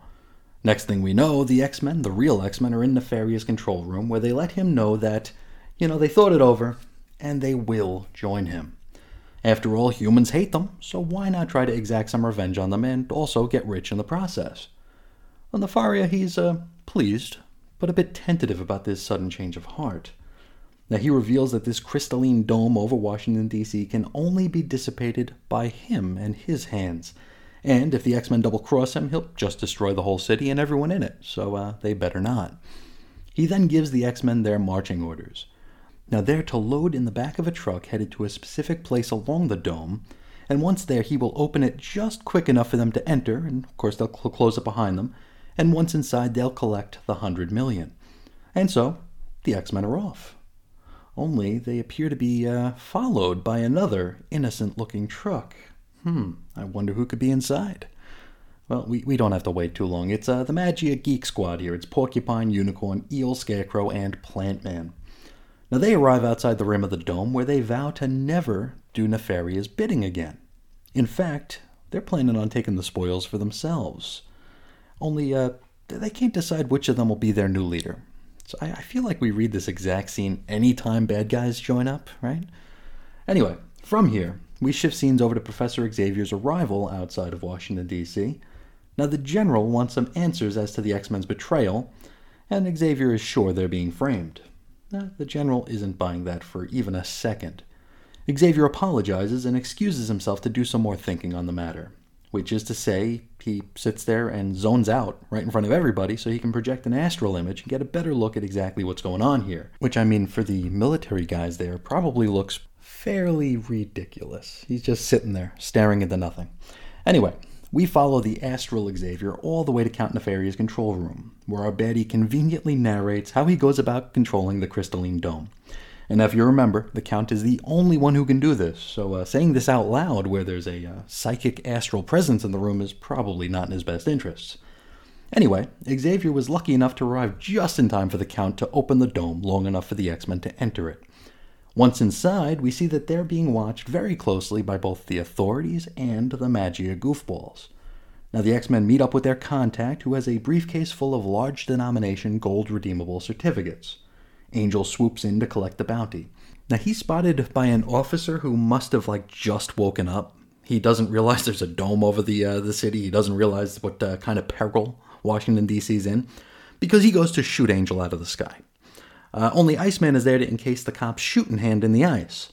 Now the contact who just handed the briefcase over to the X Men is like, "Hey, yo, don't shoot at these guys because they got to do their thing. Otherwise, Washington D.C. is basically a goner." So from here, the X Men go to leave town. Only they're met by some angry citizens who take to giving chase while hurling bricks at them. Now, for some reason at this point, Beast runs up the side of the Washington Monument, even though they were just like far outside town. Maybe I'm thinking too hard about it. Maybe they just really wanted this scene in there, just so we're like totally clear we're in Washington, D.C., I guess. I, I don't know. So we got the X Men, right? They're being attacked by the civilians, right? So now it's left to the Maggia dorks to save them only in order to protect the loot. So that's exactly what they do. Scarecrow sicks his crows on the civvies.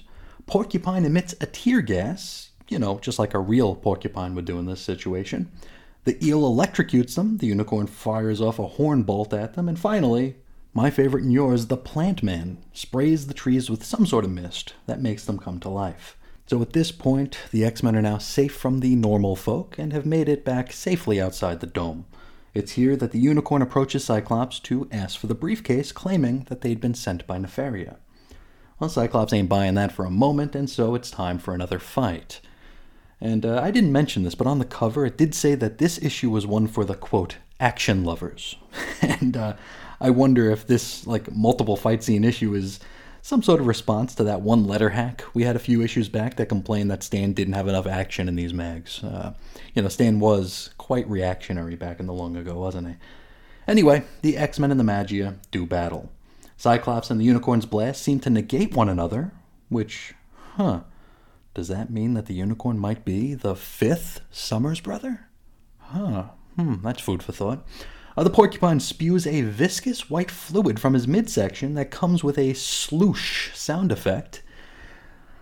Let's not think too hard about that one. Um, Iceman manages to shield Hank before he can get a face full of the uh, sloosh. Um, from here, we get a page of people bobbling the briefcase in nutty ways until it finally winds up in the hands of the unicorn, who then engages his little rocket booty thrusters to fly away. Nefaria is watching this all play out via one of his many, many monitors, and is quite displeased that one of his own Maggia goons have dared double cross him. back to the professor, and things have escalated because he's just being informed by the general that the X Men are to be shot on sight. They're wanted dead or alive at this point. And I mean, it's really not hard to see why, right? They are literally helping Count Nefaria to hold Washington, D.C. hostage at this point, aren't they? Anyway, uh, the professor then slump shouldered says, Hey, I guess you have no more use for me. And I mean, really, what has Xavier done here other than waste everybody's time and zone out? And so he excuses himself, asking to be wheeled back to his swank motel. Swank, I mean, is there such a thing as a swank motel? Like, I could see a place ironically called the Swank Motel, but I, I don't think swank is an actual adjective you'd use to describe a motel. Oh well, uh, Chuck is wheeled over to the swank bank as he claims to be very exhausted from all of his rest. We head back to the X Men, and for some reason, the unicorn's back. I, I thought he had flown away. I mean, coming back is kind of just asking for trouble, isn't it? Anyway, the army is here, and they're aiming at the baddie, but the X Men stop them. Like, literally, literally. Angel and the Beast attack the soldiers while Iceman ices, ices up a tank's cannon. And remind me of this the next time the X Men complain that humans fear and hate them purely out of bigotry, right? At this point, Cyclops has somehow gained possession of the briefcase, and he hands it off to Marvel Girl so she could deliver it to Nefaria, which is still part of Xavier's plan, you see. Now, at this point, all the Maggiaites, minus the unicorn, load back into their innocent looking truck and they flee the scene. Roy, calling us Marvelites for like the fourth time this issue, informs us that these geeks are gone for now. The unicorn watches this play out from some nearby foliage.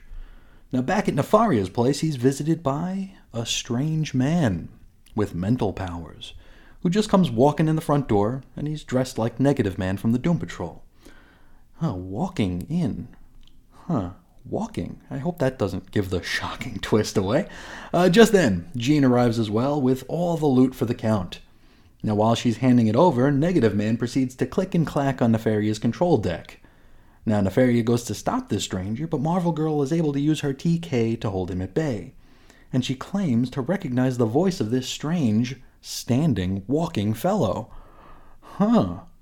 Moments later, the rest of the X Men arrive, and by now, Nefaria has somehow managed to flee uh, with the briefcase, and he's already boarded his nearby freighter.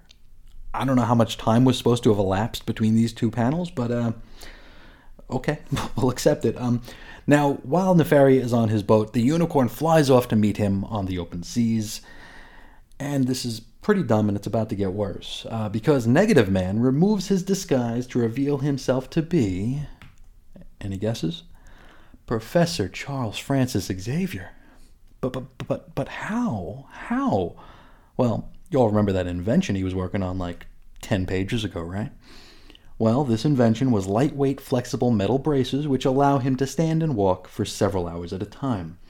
Very useful invention that uh, I think we'll probably only see like once or twice again, but uh, whatever. Um, now, the X Men, they're still kind of gobsmacked, however, because you know, they just aided and abetted in Count Nefaria stealing a hundred million from the U.S. government. To which Xavier cockily lights his pipe and informs the teens that, nah, Nefaria didn't get the money. You see, using Nefaria's own powers against him, Xavier made it so the Count took a mental projection of the briefcase and not the real deal. And so we pop in to find Nefaria and the Unicorn both very, very sad indeed that they got diddly squat out of this caper. Now we wrap up with Xavier handing Jean a letter that arrived for her that morning, and after reading it, with tears in her eyes, Jean informs the team that she must leave the X Men forever.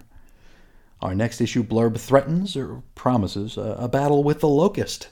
And it ends with, and if that isn't enough said, Stan doesn't know what is. Stan, I love you, but uh, I think this is a case where we'll have to agree to disagree.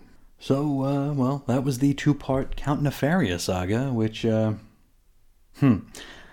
Last episode, I said I hoped I had a lot more to say after reading the second part, and uh, I don't. I really don't. This uh, was less than spectacular, wasn't it? Uh, I really don't want to dismiss these issues as being, you know, bad, because uh, Roy is still very early in his career, and he's still trying to get his footing with this book, I feel. And it's this odd bit of dissonance between keeping it to the traditional X Men formula and also trying to expand the X Men's footprint on the Marvel Universe, right? Here we have the X Men dealing with non X Men villain, which is fun and novel, and it's not, you know, the you know the tenth appearance of Magneto, so that's a good thing as well. But it's still the same old formula, and it's still kind of short sighted. Now, one of the things I think of when uh, Roy Thomas comes to mind is like very tight knit continuity here. Everything kind of serves something else. This story doesn't feel that way because, I mean, let's break it down here. The X Men aided and abetted a villain in holding an entire city hostage. How do they get out of this? Like, do they go to the general and be like, hey, we were just kidding that whole time? I mean, that doesn't change the fact that they attacked soldiers, they attacked, they, they endangered civilians, uh, they ruined military equipment. It's, I mean, the mutants are feared and hated. So this, this is a hard one to get out of. At least, maybe I'm thinking too hard about it. That is certainly a possibility, maybe a probability, but I don't know. It's hard to walk this one back for me. And also, it's just another case of the X Men doing all the grunt work and then Xavier sliding in at the very end to, to save the day. Now, looking at this story with more modern or current year eyes, it uh, almost feels like Xavier is purposely not giving them enough rope to just come up short. Like all the unglamorous work is done, but they can't quite get it over, you know, they can't get past the one yard line. So Xavier gets the ball and crosses into the end zone, gets all the glory, all the credit, all the kudos, and uh, I don't know. It seems like uh, maybe that's the way he wants it. He's uh, very manipulative. I mean, he tells the X Men to help Nefaria without giving them the reason why, because they were all surprised at the end game. So it's uh, I don't know. Maybe I don't think we're supposed to be thinking about it that hard, but uh, that's my main takeaway. It's uh, it's just very tiresome having Xavier do this every single time. We really need a change in the formula, and hopefully, hopefully there's one coming soon. But um, really don't have a whole heck of a lot more to say about this issue. It was uh, it was what it was, and uh, I'm glad that we're past it.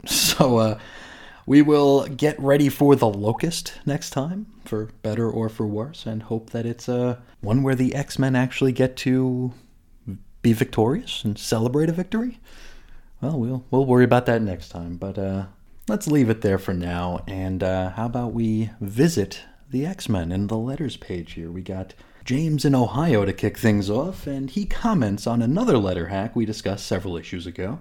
And this is the one who suggested that readers write into the actual characters, and that Stan would have to respond as that character. Now, James thinks this is dumb, and on that we agree. I think this sort of thing only works with Deadpool because that's you know tongue in cheek by design. Um, I recall reading an issue of Deadpool not too long ago where somebody wrote a letter in asking where they can find comics online.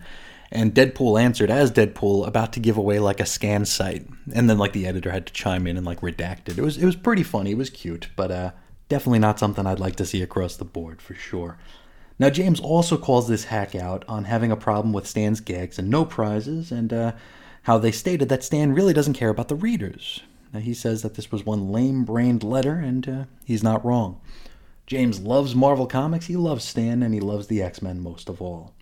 Now, Stan thanks James for his kind words, but informs him not to fret about the naysayers because if everybody loved them, well, then he'd know they were doing something wrong. Next up is Steve Harvey in New York City, and, uh, well, we're going to assume that it's that Steve Harvey, and uh, no, I'm not going to try to do an impression because that would be uh, very unfortunate. Now, uh, Steve is kind of a dick.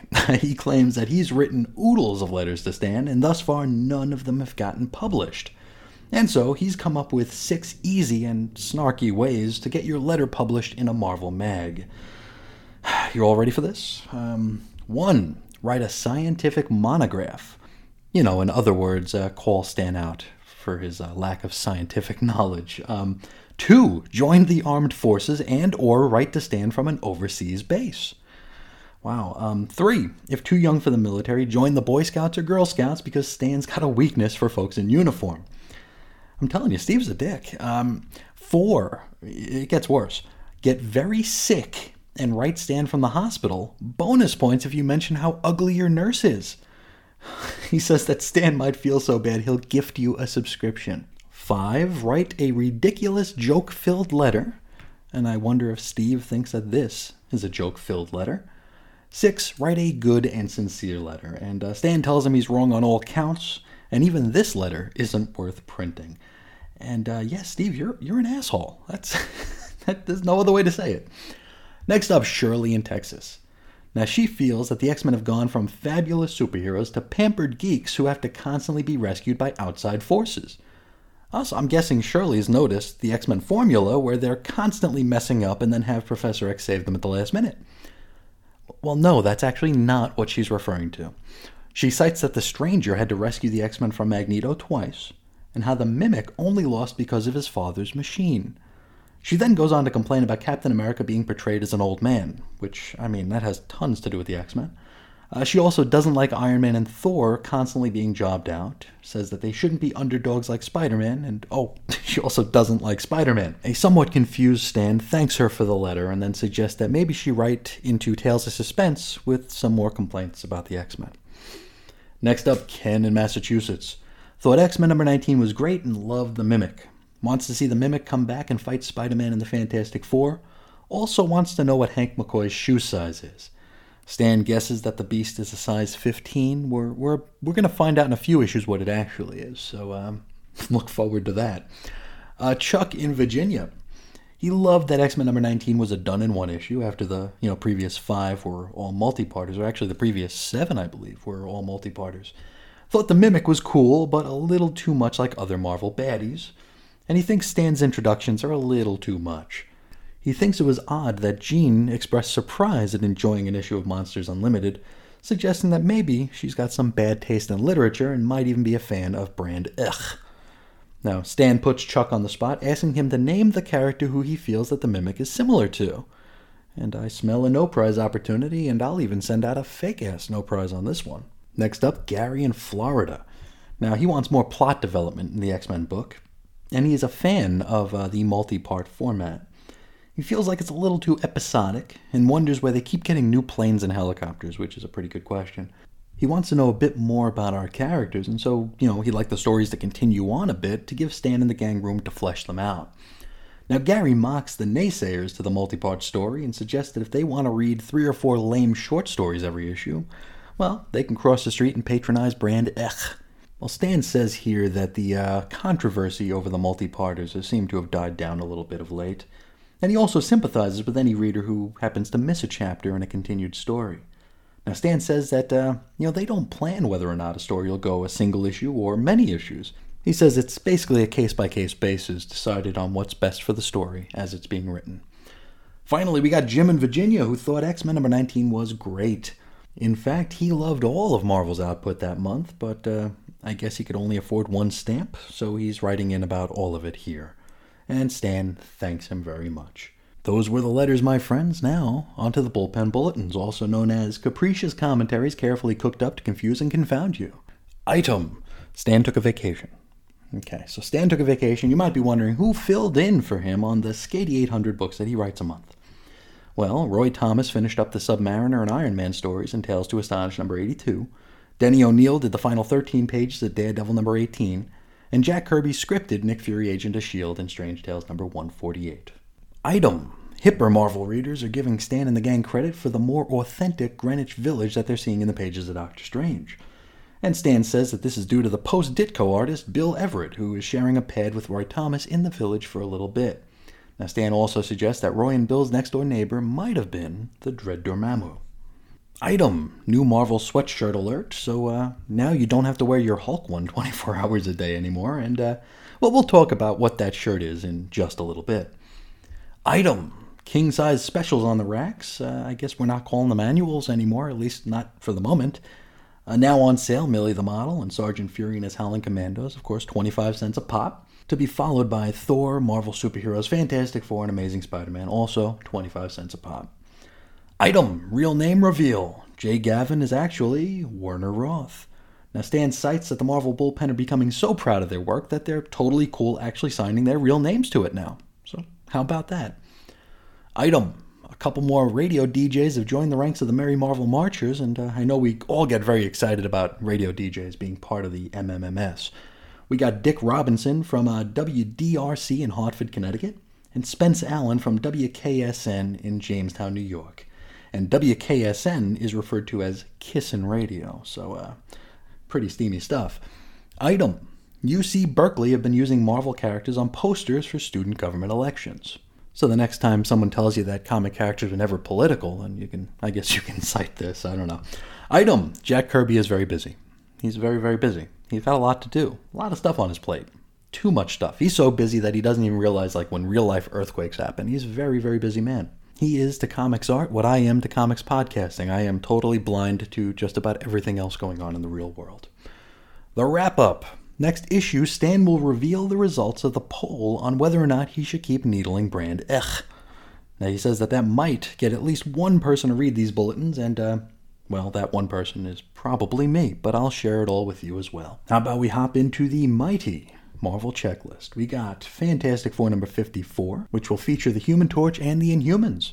Yeah, two great tastes that go blech together. Um, I'm, I'm kidding. I mean, I like the Torch, so it's a uh, one good one good thing and one really bad thing. Uh, Spider-Man number 40 wraps up the saga of the Green Goblin. Avengers number 31 is Goliath as never before seen. Daredevil number 19 has the hair raising return of the Masked Marauder and the final fate of Foggy Nelson. Now, I'm not sure if the Masked Marauder is referring to Daredevil himself or someone altogether different. Anyway, uh, Thor 131 has Thor versus the Space Colonizer, which sounds wildly exciting. Strange Tales 148 has S.H.I.E.L.D. dismissing Nick Fury. Hmm. Also, the origin of the Ancient One in the Doctor Strange strip. Suspense 81, Iron Man vs. Titanium Man. Again. Captain America vs. Red Skull. Again. This time with a cosmic cube added in. Astonish 83, Submariner vs. Krang. Probably not that Krang. And General Ross meets with the Hulk. Sergeant Fury number 33, guest starring the two fisted skipper, which sounds like a uh, salacious thing you'd have to go behind a curtain to find, but uh, we won't go into that. Uh, Fantasy Masterpieces number four features more Golden Age Captain America. Marvel Tales number four, Spider Man, Thor, Ant Man, Human Torch reprints. Marvel's Collector's Item Classics number four, Fantastic Four, Hulk, Iron Man, Doctor Strange reprints. Uh, the Sergeant Fury 25 cent special number two features the Howlers on D Day. And finally, the Millie the Model 25 cent special number five. I'll just read you what Stan wrote. Somebody must like this mag. It sells like hotcakes year after year. A great gift for the gals. Finally, let's check in with the Merry Marvel Marching Society. We got 26 new members, and I mentioned we got a famous name in here.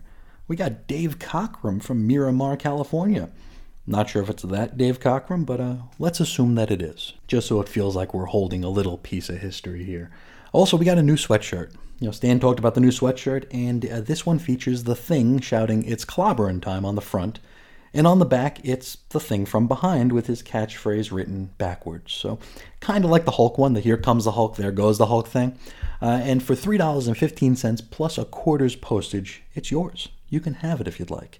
And they come in two sizes monstrous youth and gargantuan adult that does it for the issue here. Let's hop into some shout outs here. Some folks who uh, took the time to uh, click the little icons on the social media shares of this show that uh, really, really mean a lot to me, probably mean too much to me. Let's, uh, let's get some thank yous in here.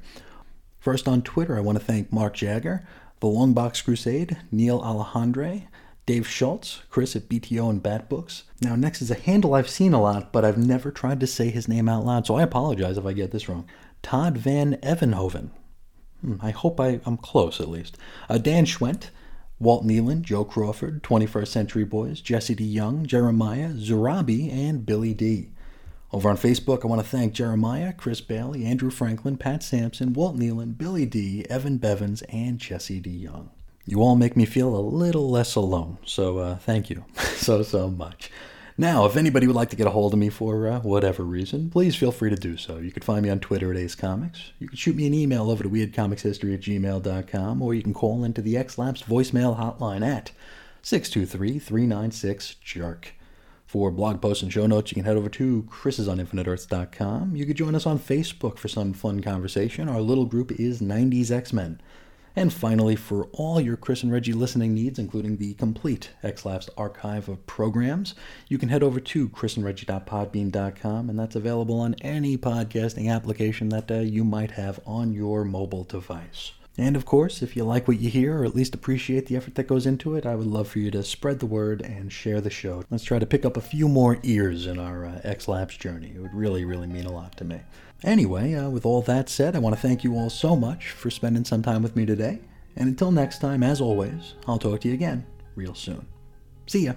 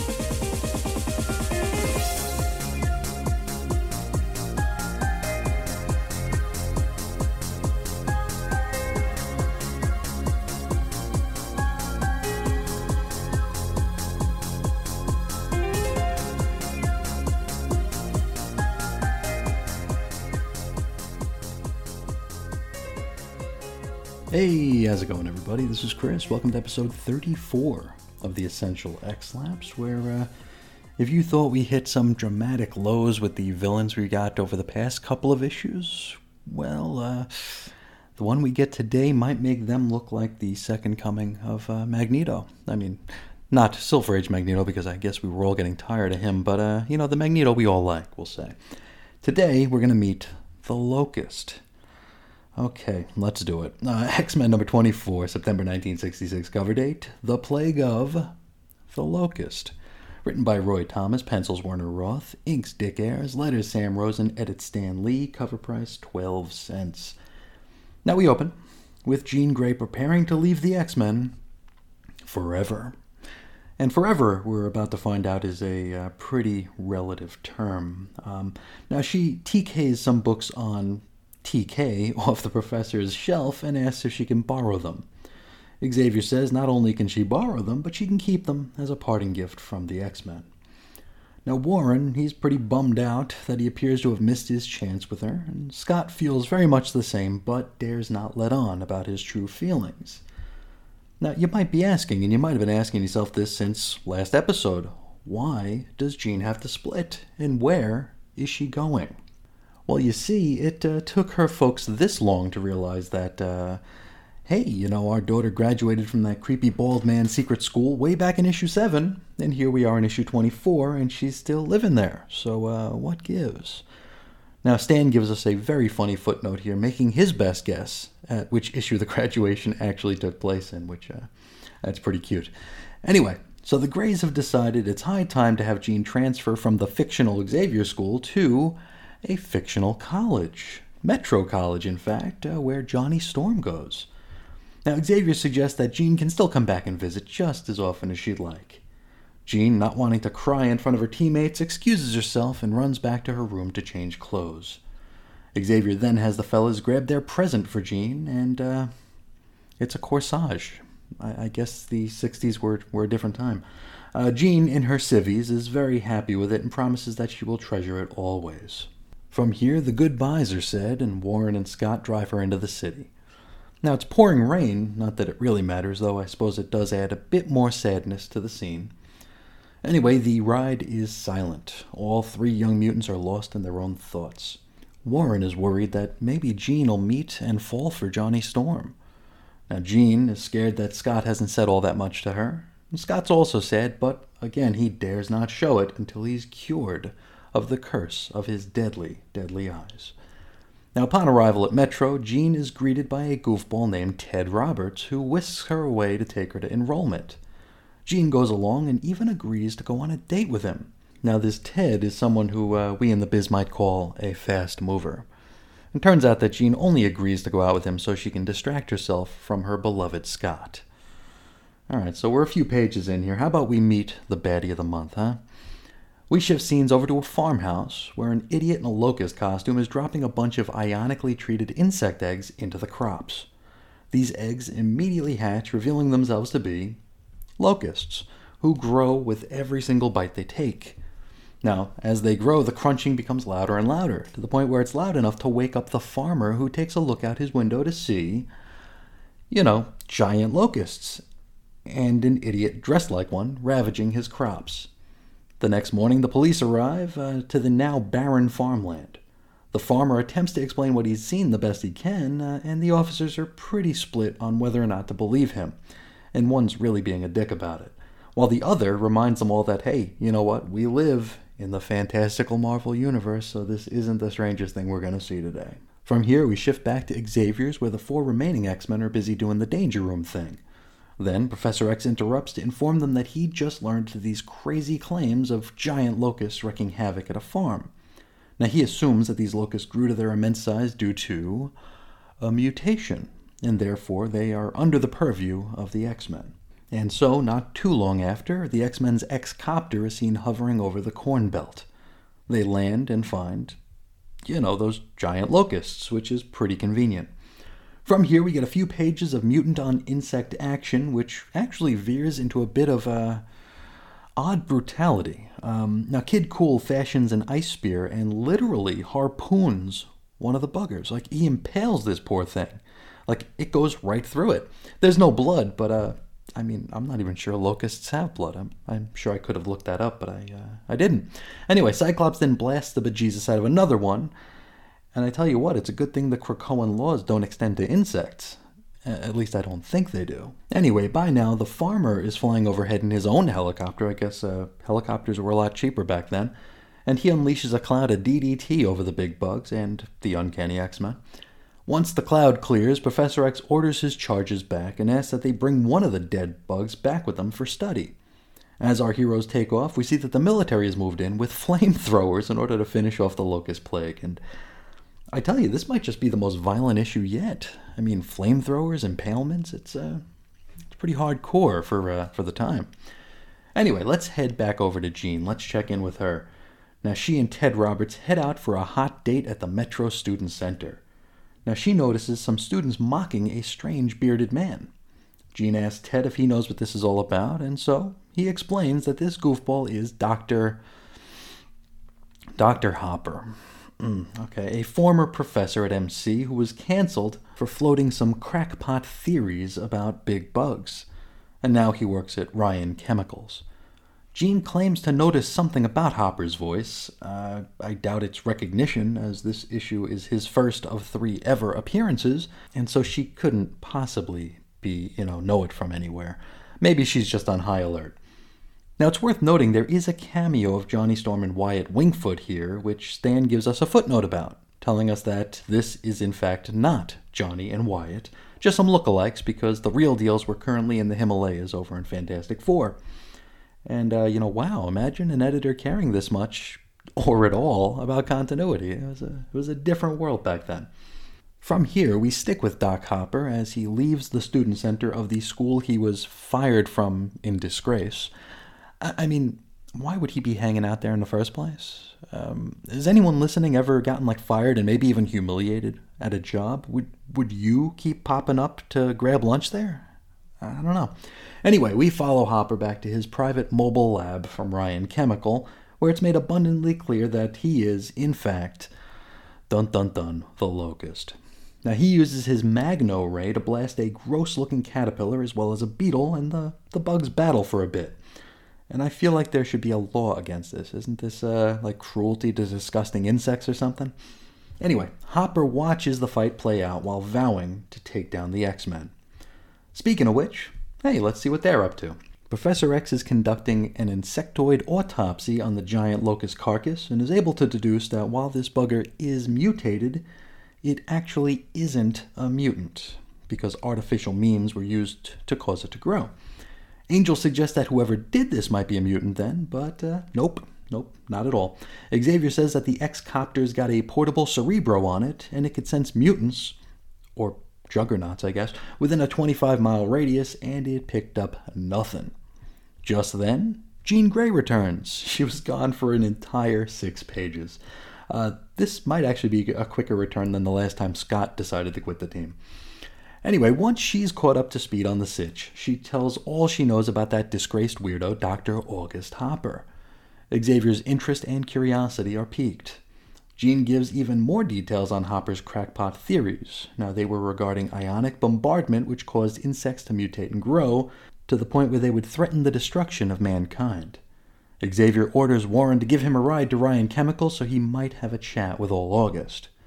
And so, we next join Charles at Ryan Chem, where he finds out that Hopper is on her leave of absence. Xavier does meet with a plant supervisor named Mr. Hamilton who thinks that Hopper wouldn't mind at all if Xavier took a peek into his personal office anyway. Which, yeah, I don't think so. But okay. Now, once inside the office, Xavier uh, takes a page out of Mentallo's book and uh, reads the minds of Hopper's equipment. Okay. He also notices that there appear to be some samples of locust eggs missing, and also a great big map of the United States with several X's marking various spots. I mean, for an evil genius, the locust is a friggin' idiot. Xavier figures he knows enough about enough, and he takes his leave. He telepathically reaches out to the X Men, informing them that their numbers come up. It's time to go on a mission. And so they're being sent to the second X that the prof noticed on Hopper's map along the Corn Belt. And what do you know? The X Men go there and they happen across the Locust and his locusts straight away. And they fight for a few pages. The skirmish ends when Iceman uses his second move against bad guys. You know, he ices up the ground beneath them and this causes the locust to slip and bump his butt on the ground. Just then, that giant beetle from Hopper's mobile lab shows up. And while the X Men are scurrying away from that, the locust sprinkles some more ionized eggs on the ground, and after hitting them with his magic flashlight, several dozen giant wasps hatch from them. Now, while Bobby and Hank run a giant ice spear through the beetle, the wasps approach. And I, I tell you, I mean, this is a violent issue. Not for the weak of heart. Not at all. I don't know how this one got past the CCA. Anyway, Bobby continues being the MVP of the issue by creating a transparent ice shell around the team to keep the stingers out. Cyclops then starts blasting the buggers with his cursed eyes, and moments later, the army shows up with their flamethrowers to take care of business. Back to the X copter, Professor X takes the team to the next X on Hopper's map. There, they find a car and a trailer at the edge of a cliff. Now, we can assume that the trailer is Hopper's mobile lab because, well, like in the very next panel, we're taken inside it where we learn that, yeah, this is Hopper's mobile lab. Just then, a strange bearded hermit comes walking up to the trailer. Oh boy. Um, now, this hermit begins ranting and rambling about the locust unleashing evil upon the world, and he appeals to the locust to change his evil ways and repent. But our bad guy ain't having none of it, and so he flies away. Now, it should come as absolutely no surprise that this hermit is actually Professor X using his mechanical legs and his quote hermit garb. Hermit garb. I, I guess uh, like this is in like the Xavier role play rotation. Then it's like oh no, no that's just Professor X in his hermit garb. Ridiculous.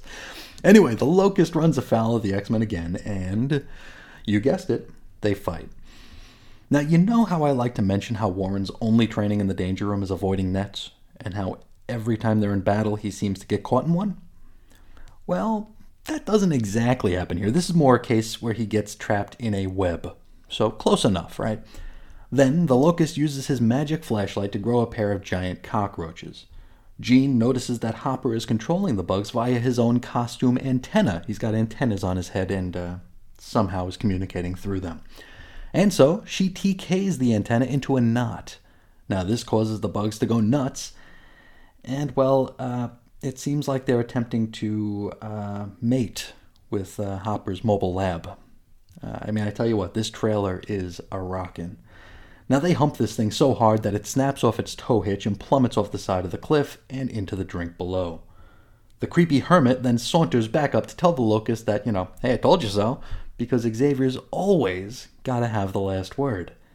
And, well, that's all it takes for our baddie to renounce evil and even decide to turn himself in for all the trouble he's caused. And that's that. Next issue, uh, the milestone 25th issue of X Men, uh, continues our cavalcade of crappy villains with El Tigre. Now, this is usually where I share my thoughts on the issue in some sort of a concise fashion. Um, only, I don't have anything to say about this one. I, I think uh, I probably said everything I need to say during the synopsis. This was more of the same. Um, I will say, I mean, I've been ragging on Professor X for quite a bit now, just uh, from being his formulaic and manipulative self here, and that's something that uh, I oddly hadn't noticed uh, the first time I read these, though. I mean, I first read these things in the mid to late 90s, and that's like the only time I ever read these. And around that time, it was kind of in the air that, uh, you know, we didn't entirely trust Professor X. You know, this was post onslaught, post Operation Zero Tolerance, where he was locked in the thing with the with the Humates or whatever, the, the the girl with the huge eyes or whatever. And then he put together that team of like the all new, all deadly X Men to celebrate the uh, some sort of an anniversary. But uh, we were kind of wired not to trust him. So maybe I just received the stories a little bit differently. But I think uh, in the years since, I've done my own sort of uh, mental retcon where Professor X was sort of like this uh, loving father figure back in the long ago. And uh, Turns out, uh, no, not really. But um, with that said, you know, I've been giving him some guff of late. But when he came sauntering up to the to the trailer dressed as a hermit in his hermit garb, um, I, I laughed because it's just so ridiculous. That I mean, the X Men like he didn't tell the X Men he was doing this. They were just in the same helicopter together, and they see him and they're like, "Oh, it's Professor X in his hermit garb." Like, where did he change into his uh, his garb? Where did he change clothes? It's it's insane. It, it, really is. And I mean, at the end of the day, what was even the point of it? Uh, he went in and told the Locust to repent. And then when the Locust didn't, the X Men fought him anyway. And then he just said, hey, I told you so. It was really very stupid. Anyway, I think that's all I really have to say about it. After after saying I had nothing to say about it, I, I spoke about it for like three or four minutes. But uh, I think that's about it. Um, we are going to continue our path down the corridor of really bad villains for the next couple of episodes, and then uh, maybe get back to some semblance of uh, business as usual. At least, at least I hope so. I've been looking at the covers for upcoming issues, and I know that uh, well, there are some treats coming our way. Well, with all that said, how about we visit the X Men in the letters pages here? We got several letters. Let's uh, hop right in. We'll start with Mark in Michigan. Now, Mark loved X Men number 20 and 21, found them to be very exciting. Loved seeing Lucifer again, and also enjoyed meeting the Supreme One. He does have a complaint, though, that there might have been too many thought balloons and word bubbles in this issue. To which Stan says that they'll try to keep their thought balloons under control moving forward. And shockingly, he doesn't just pass the buck to Rascally Roy. I figured he'd be like, hey, we got a new writer and you take this up with him. But uh, no, no, he just says, hey, we'll take it under advisement. Next up, we got HP in Laos. Now, as he's in Laos, they're several months behind the American readers, so uh, they have just read X Men number 16, which was the final chapter of the Sentinel saga. Now, they question the logic of using a giant crystal to break the transmission from the mo- Master Mold, Mother Mold, no, that's current year, it? Master Mold to the Sentinels, though uh, they don't really have any objections to it either. Loves all of Marvel's books except for Millie the Model because, yuck, girl book. Now, Stan hands this concern over to Rascally Roy, who gives us a pseudo-scientific answer, which translates to, huh, you got us. Next, we got D. Bruce in Illinois, and this is a weird one. Kind of baffling, and it makes me wonder exactly what D. Bruce is talking about or referring to. He mentions a superhero called the Misfit, who I don't have any recollection of. He then goes on a screed about Marvel using communists as villains uh, into a philosophical discussion of college students acquiring knowledge and then asking challenging questions. I don't know. And I'm in good company because Stan doesn't seem to know either. He asks if D. Bruce maybe meant to write into the congressional record but lost their address and just decided to write to Marvel instead. I guess that's as good a guess as any. And I do wonder if uh, D. Bruce is still reading comics, and if they are, what they think of the use of Russians as villains even to this very day. Anyway, Kim in Minnesota wants to know what Warren does with his wings when out of costume, which makes me wonder if Kim has read a single issue of this book before. Anyway, Stan lets them know that Warren folds them down when he's in his civvies, and he also takes this opportunity to poke a bit of fun at Hawkman over at Brand Echh for molting. Charles in New York loved X Men number 20 and 21 and says they were the best issues yet. Really? Really? Um, he was happy to see Lucifer again and learn his origin story, as well as finding out how Professor X lost the use of his legs. He wishes that there were a longer fight scene between the X Men and the big green robots, which, come on, dude, come on, really? He says that until Beast goes on a diet, we can make his Marvel and Stan only chooses to comment on Beast going on a diet. Irvin in Michigan. Now, Irvin wonders if Irving Forbush might be related to Milton Forbush, who he claims gave Abe Lincoln the theater tickets, gave George Washington the cold that killed him, and also forgot the Alamo. I don't know if this is a topical reference. Uh, a search of Google only brings up obituaries for people who happen to be named Milton Forbush, which there were a bunch of people named Milton Forbush. I, who, who knew? Who knew? Uh, Stan says that he'll find out, but he confirms that Irving is the cousin of Benny Forbush, and that's the fellow who gave King Kong directions to the Empire State Building. And um, I don't have to go through the painstaking step by step process of mailing a letter again, right? Like Irvin had to go fetch his stationery, a pen, you know, write it out, fold it in three, get a stamp. Know, I don't have to do that again, right? I mean, okay.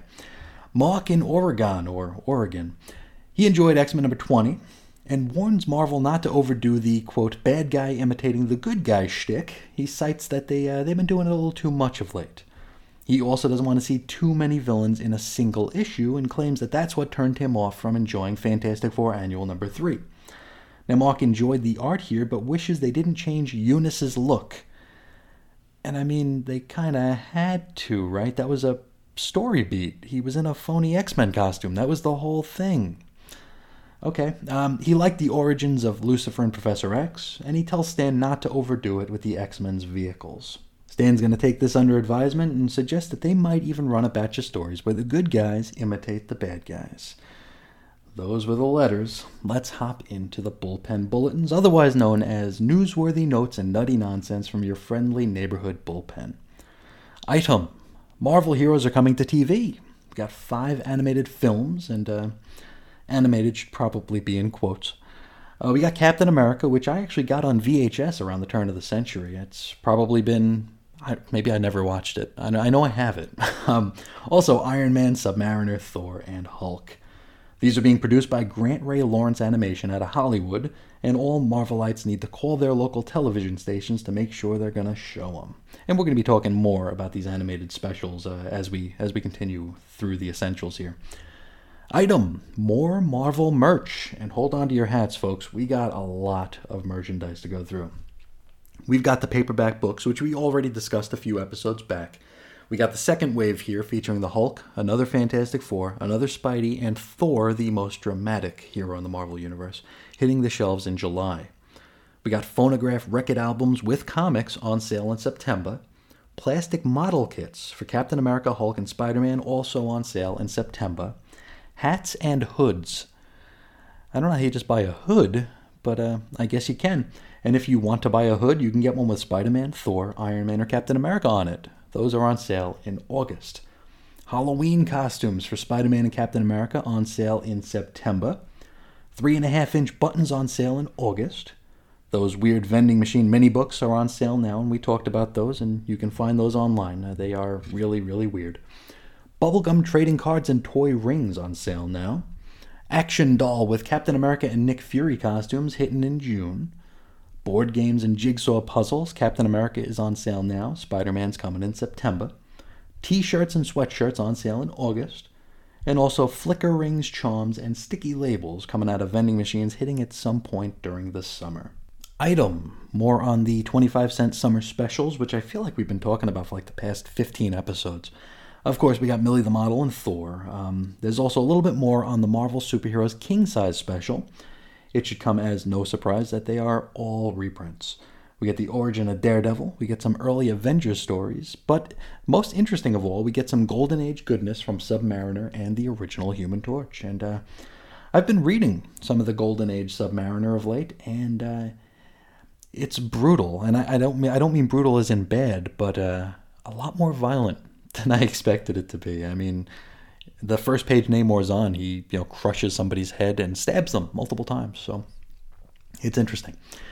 Item now, this is the scoop on subscriptions here. $1.75 for a year's subscription to any Marvel mag, which is $2.25 in Canada and $3.25 foreign. Stan promises that his soulful subscription sweetie, Nancy Murphy, will dole out two tone no prizes for good penmanship on the order forms. Item Folks who want to see Jack Kirby's ink work rejoice. The King penciled and inked the Captain America story appearing in Fantasy Masterpieces number 4, on sale now ish. Item Stan thanks Princeton University's Whig Cliosophic Society for the warm reception they gave him when he recently spoke there. Now, this society is the oldest collegiate, collegiate debate and political union in the United States, founded in 1765 by students, including future President James Madison and future milk trivia guy Aaron Burr. Item Denny O'Neil moves into a trash can.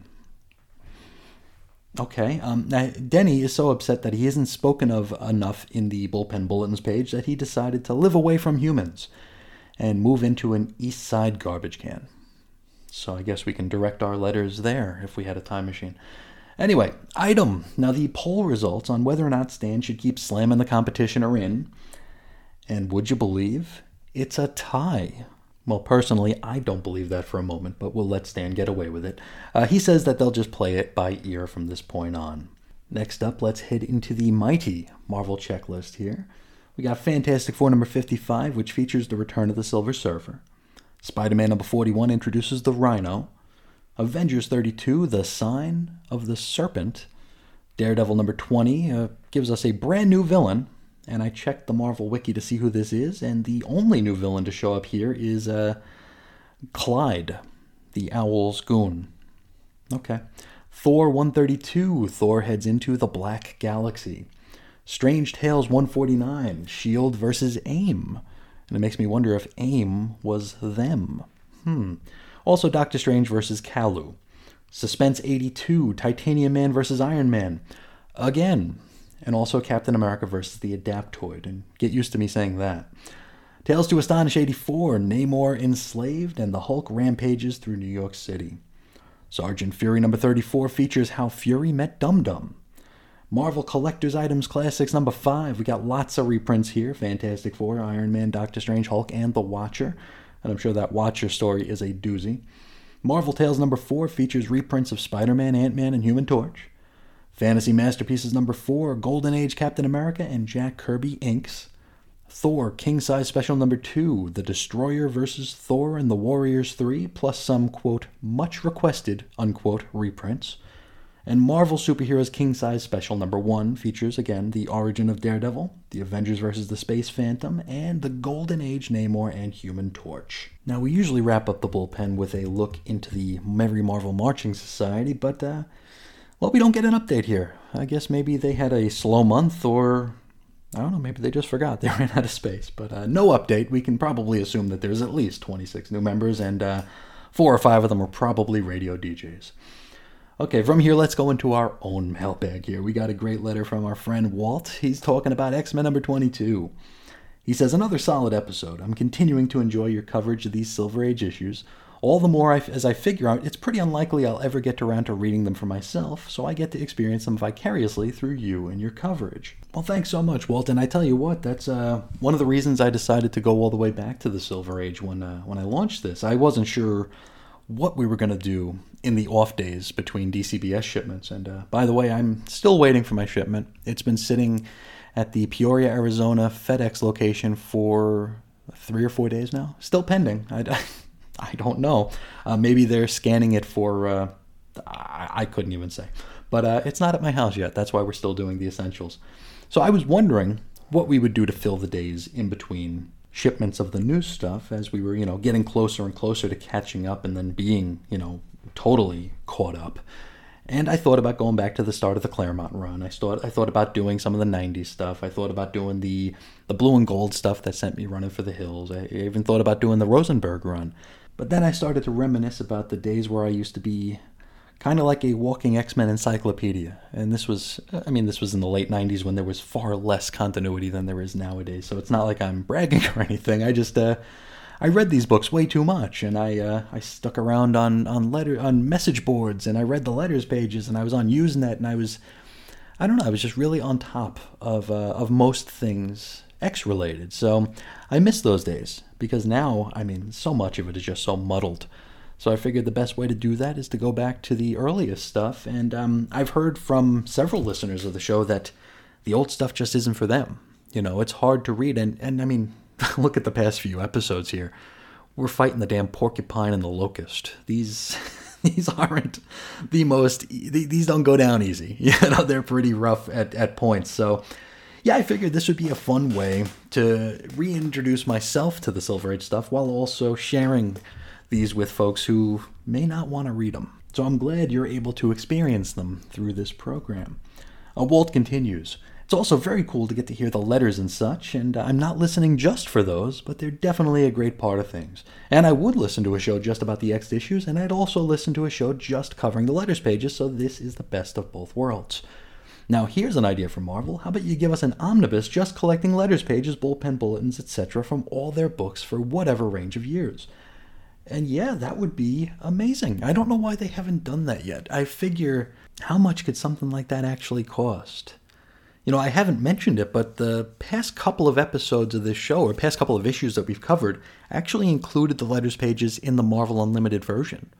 So if you're following along in Marvel Unlimited, or if you have access to Marvel Unlimited and want to see some of these old letters pages, you can pop into, you know, issues 23, 24, 25, and you'll see those letters pages, the ones that uh, we just discussed here on the program. You won't find the bullpen, though. You will not find the bullpen, which is unfortunate because I mean, they're very, very fun and they're not something you see every day.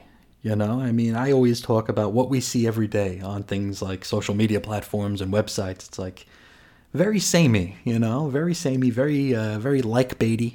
and uh, here we're doing bullpen bulletins that, you know, only we fake ass comics historians care about but I definitely love them. It's uh, adding a little bit of a gestaltiness, if I'm using that word correctly. And I, I, use that word way too much, and I'm sure 80% of the time I'm using it wrong. But uh, hopefully, you all know what I mean by it. Just putting ourselves in that time.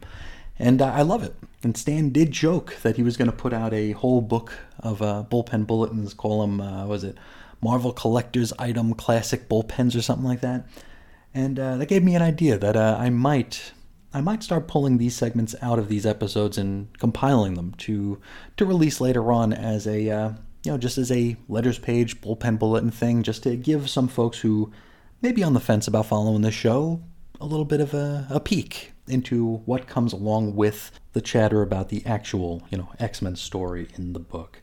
Walt continues, citing the time he quipped on Facebook about how recently we did an episode covering an X Men 21 or 22, and how now we're even further into the Essential X than any other current X Men stuff, of the main title, of course.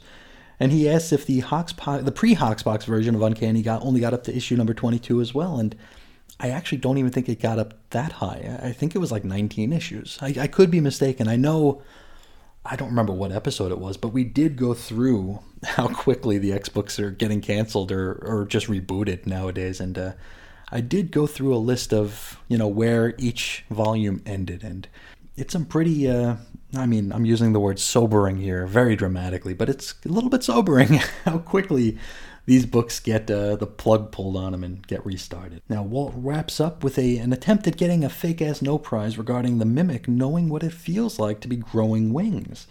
And he says, well, he's getting the powers of an X Man, and Angel's one of them, so something's going on with his back, so of course it must be wings. And yeah, that I mean that's as good an answer as we're gonna get. It's certainly more thought than Stan put into it back in the long ago, but you figure if the mimic knows he's taken the X-Men's powers and suddenly he feels something happening in his back, what else is it gonna be? It's gotta be wings. So yes, you get the fake ass no prize and it's been sent to you, so hopefully it reaches you in good health and you enjoy it. So thank you so much for writing in and sharing your thoughts, Walt. It really means a lot. Now, speaking of meaning a lot, let's head over to the shout outs before we cut on out of here. I want to thank the folks who clicked the little like thing or the retweet thing or the little heart on whatever social media application that I shared these shows on. We're going to start by shouting out some folks on Twitter. I want to start with Craig Luckenbach, Chris at BTO and Bat Books, Chris Bailey, the Shadow Punk Comic, 21st Century Boys, Mark Jagger, Billy D, Walt Nealon, Jacob Jones, Dave Schultz, Joe Crawford, and Jeremiah Jones. Thank you all so much for helping to uh, signal boost this little program. Then over on Facebook, I want to thank Joe Crawford, Pat Sampson, Andrew Franklin, Chris Bailey, Jesse D. Young, Billy D., Walt Nealand, and Jeremiah. As I say, well, pretty much every episode, uh, it means a whole lot more to me than it probably should that you'd uh, engage with my post. And if I were a more well rounded and uh, secure person, it probably wouldn't matter to me all that much. But there are only so many meds a man can take a day, right? So thank you all so, so much. And uh, hey, you know what? It's about that time where I thank you all for spending a little bit of your day with me today. It really does mean so much to me. And until next time, as always, I'll talk to you again real soon. See ya.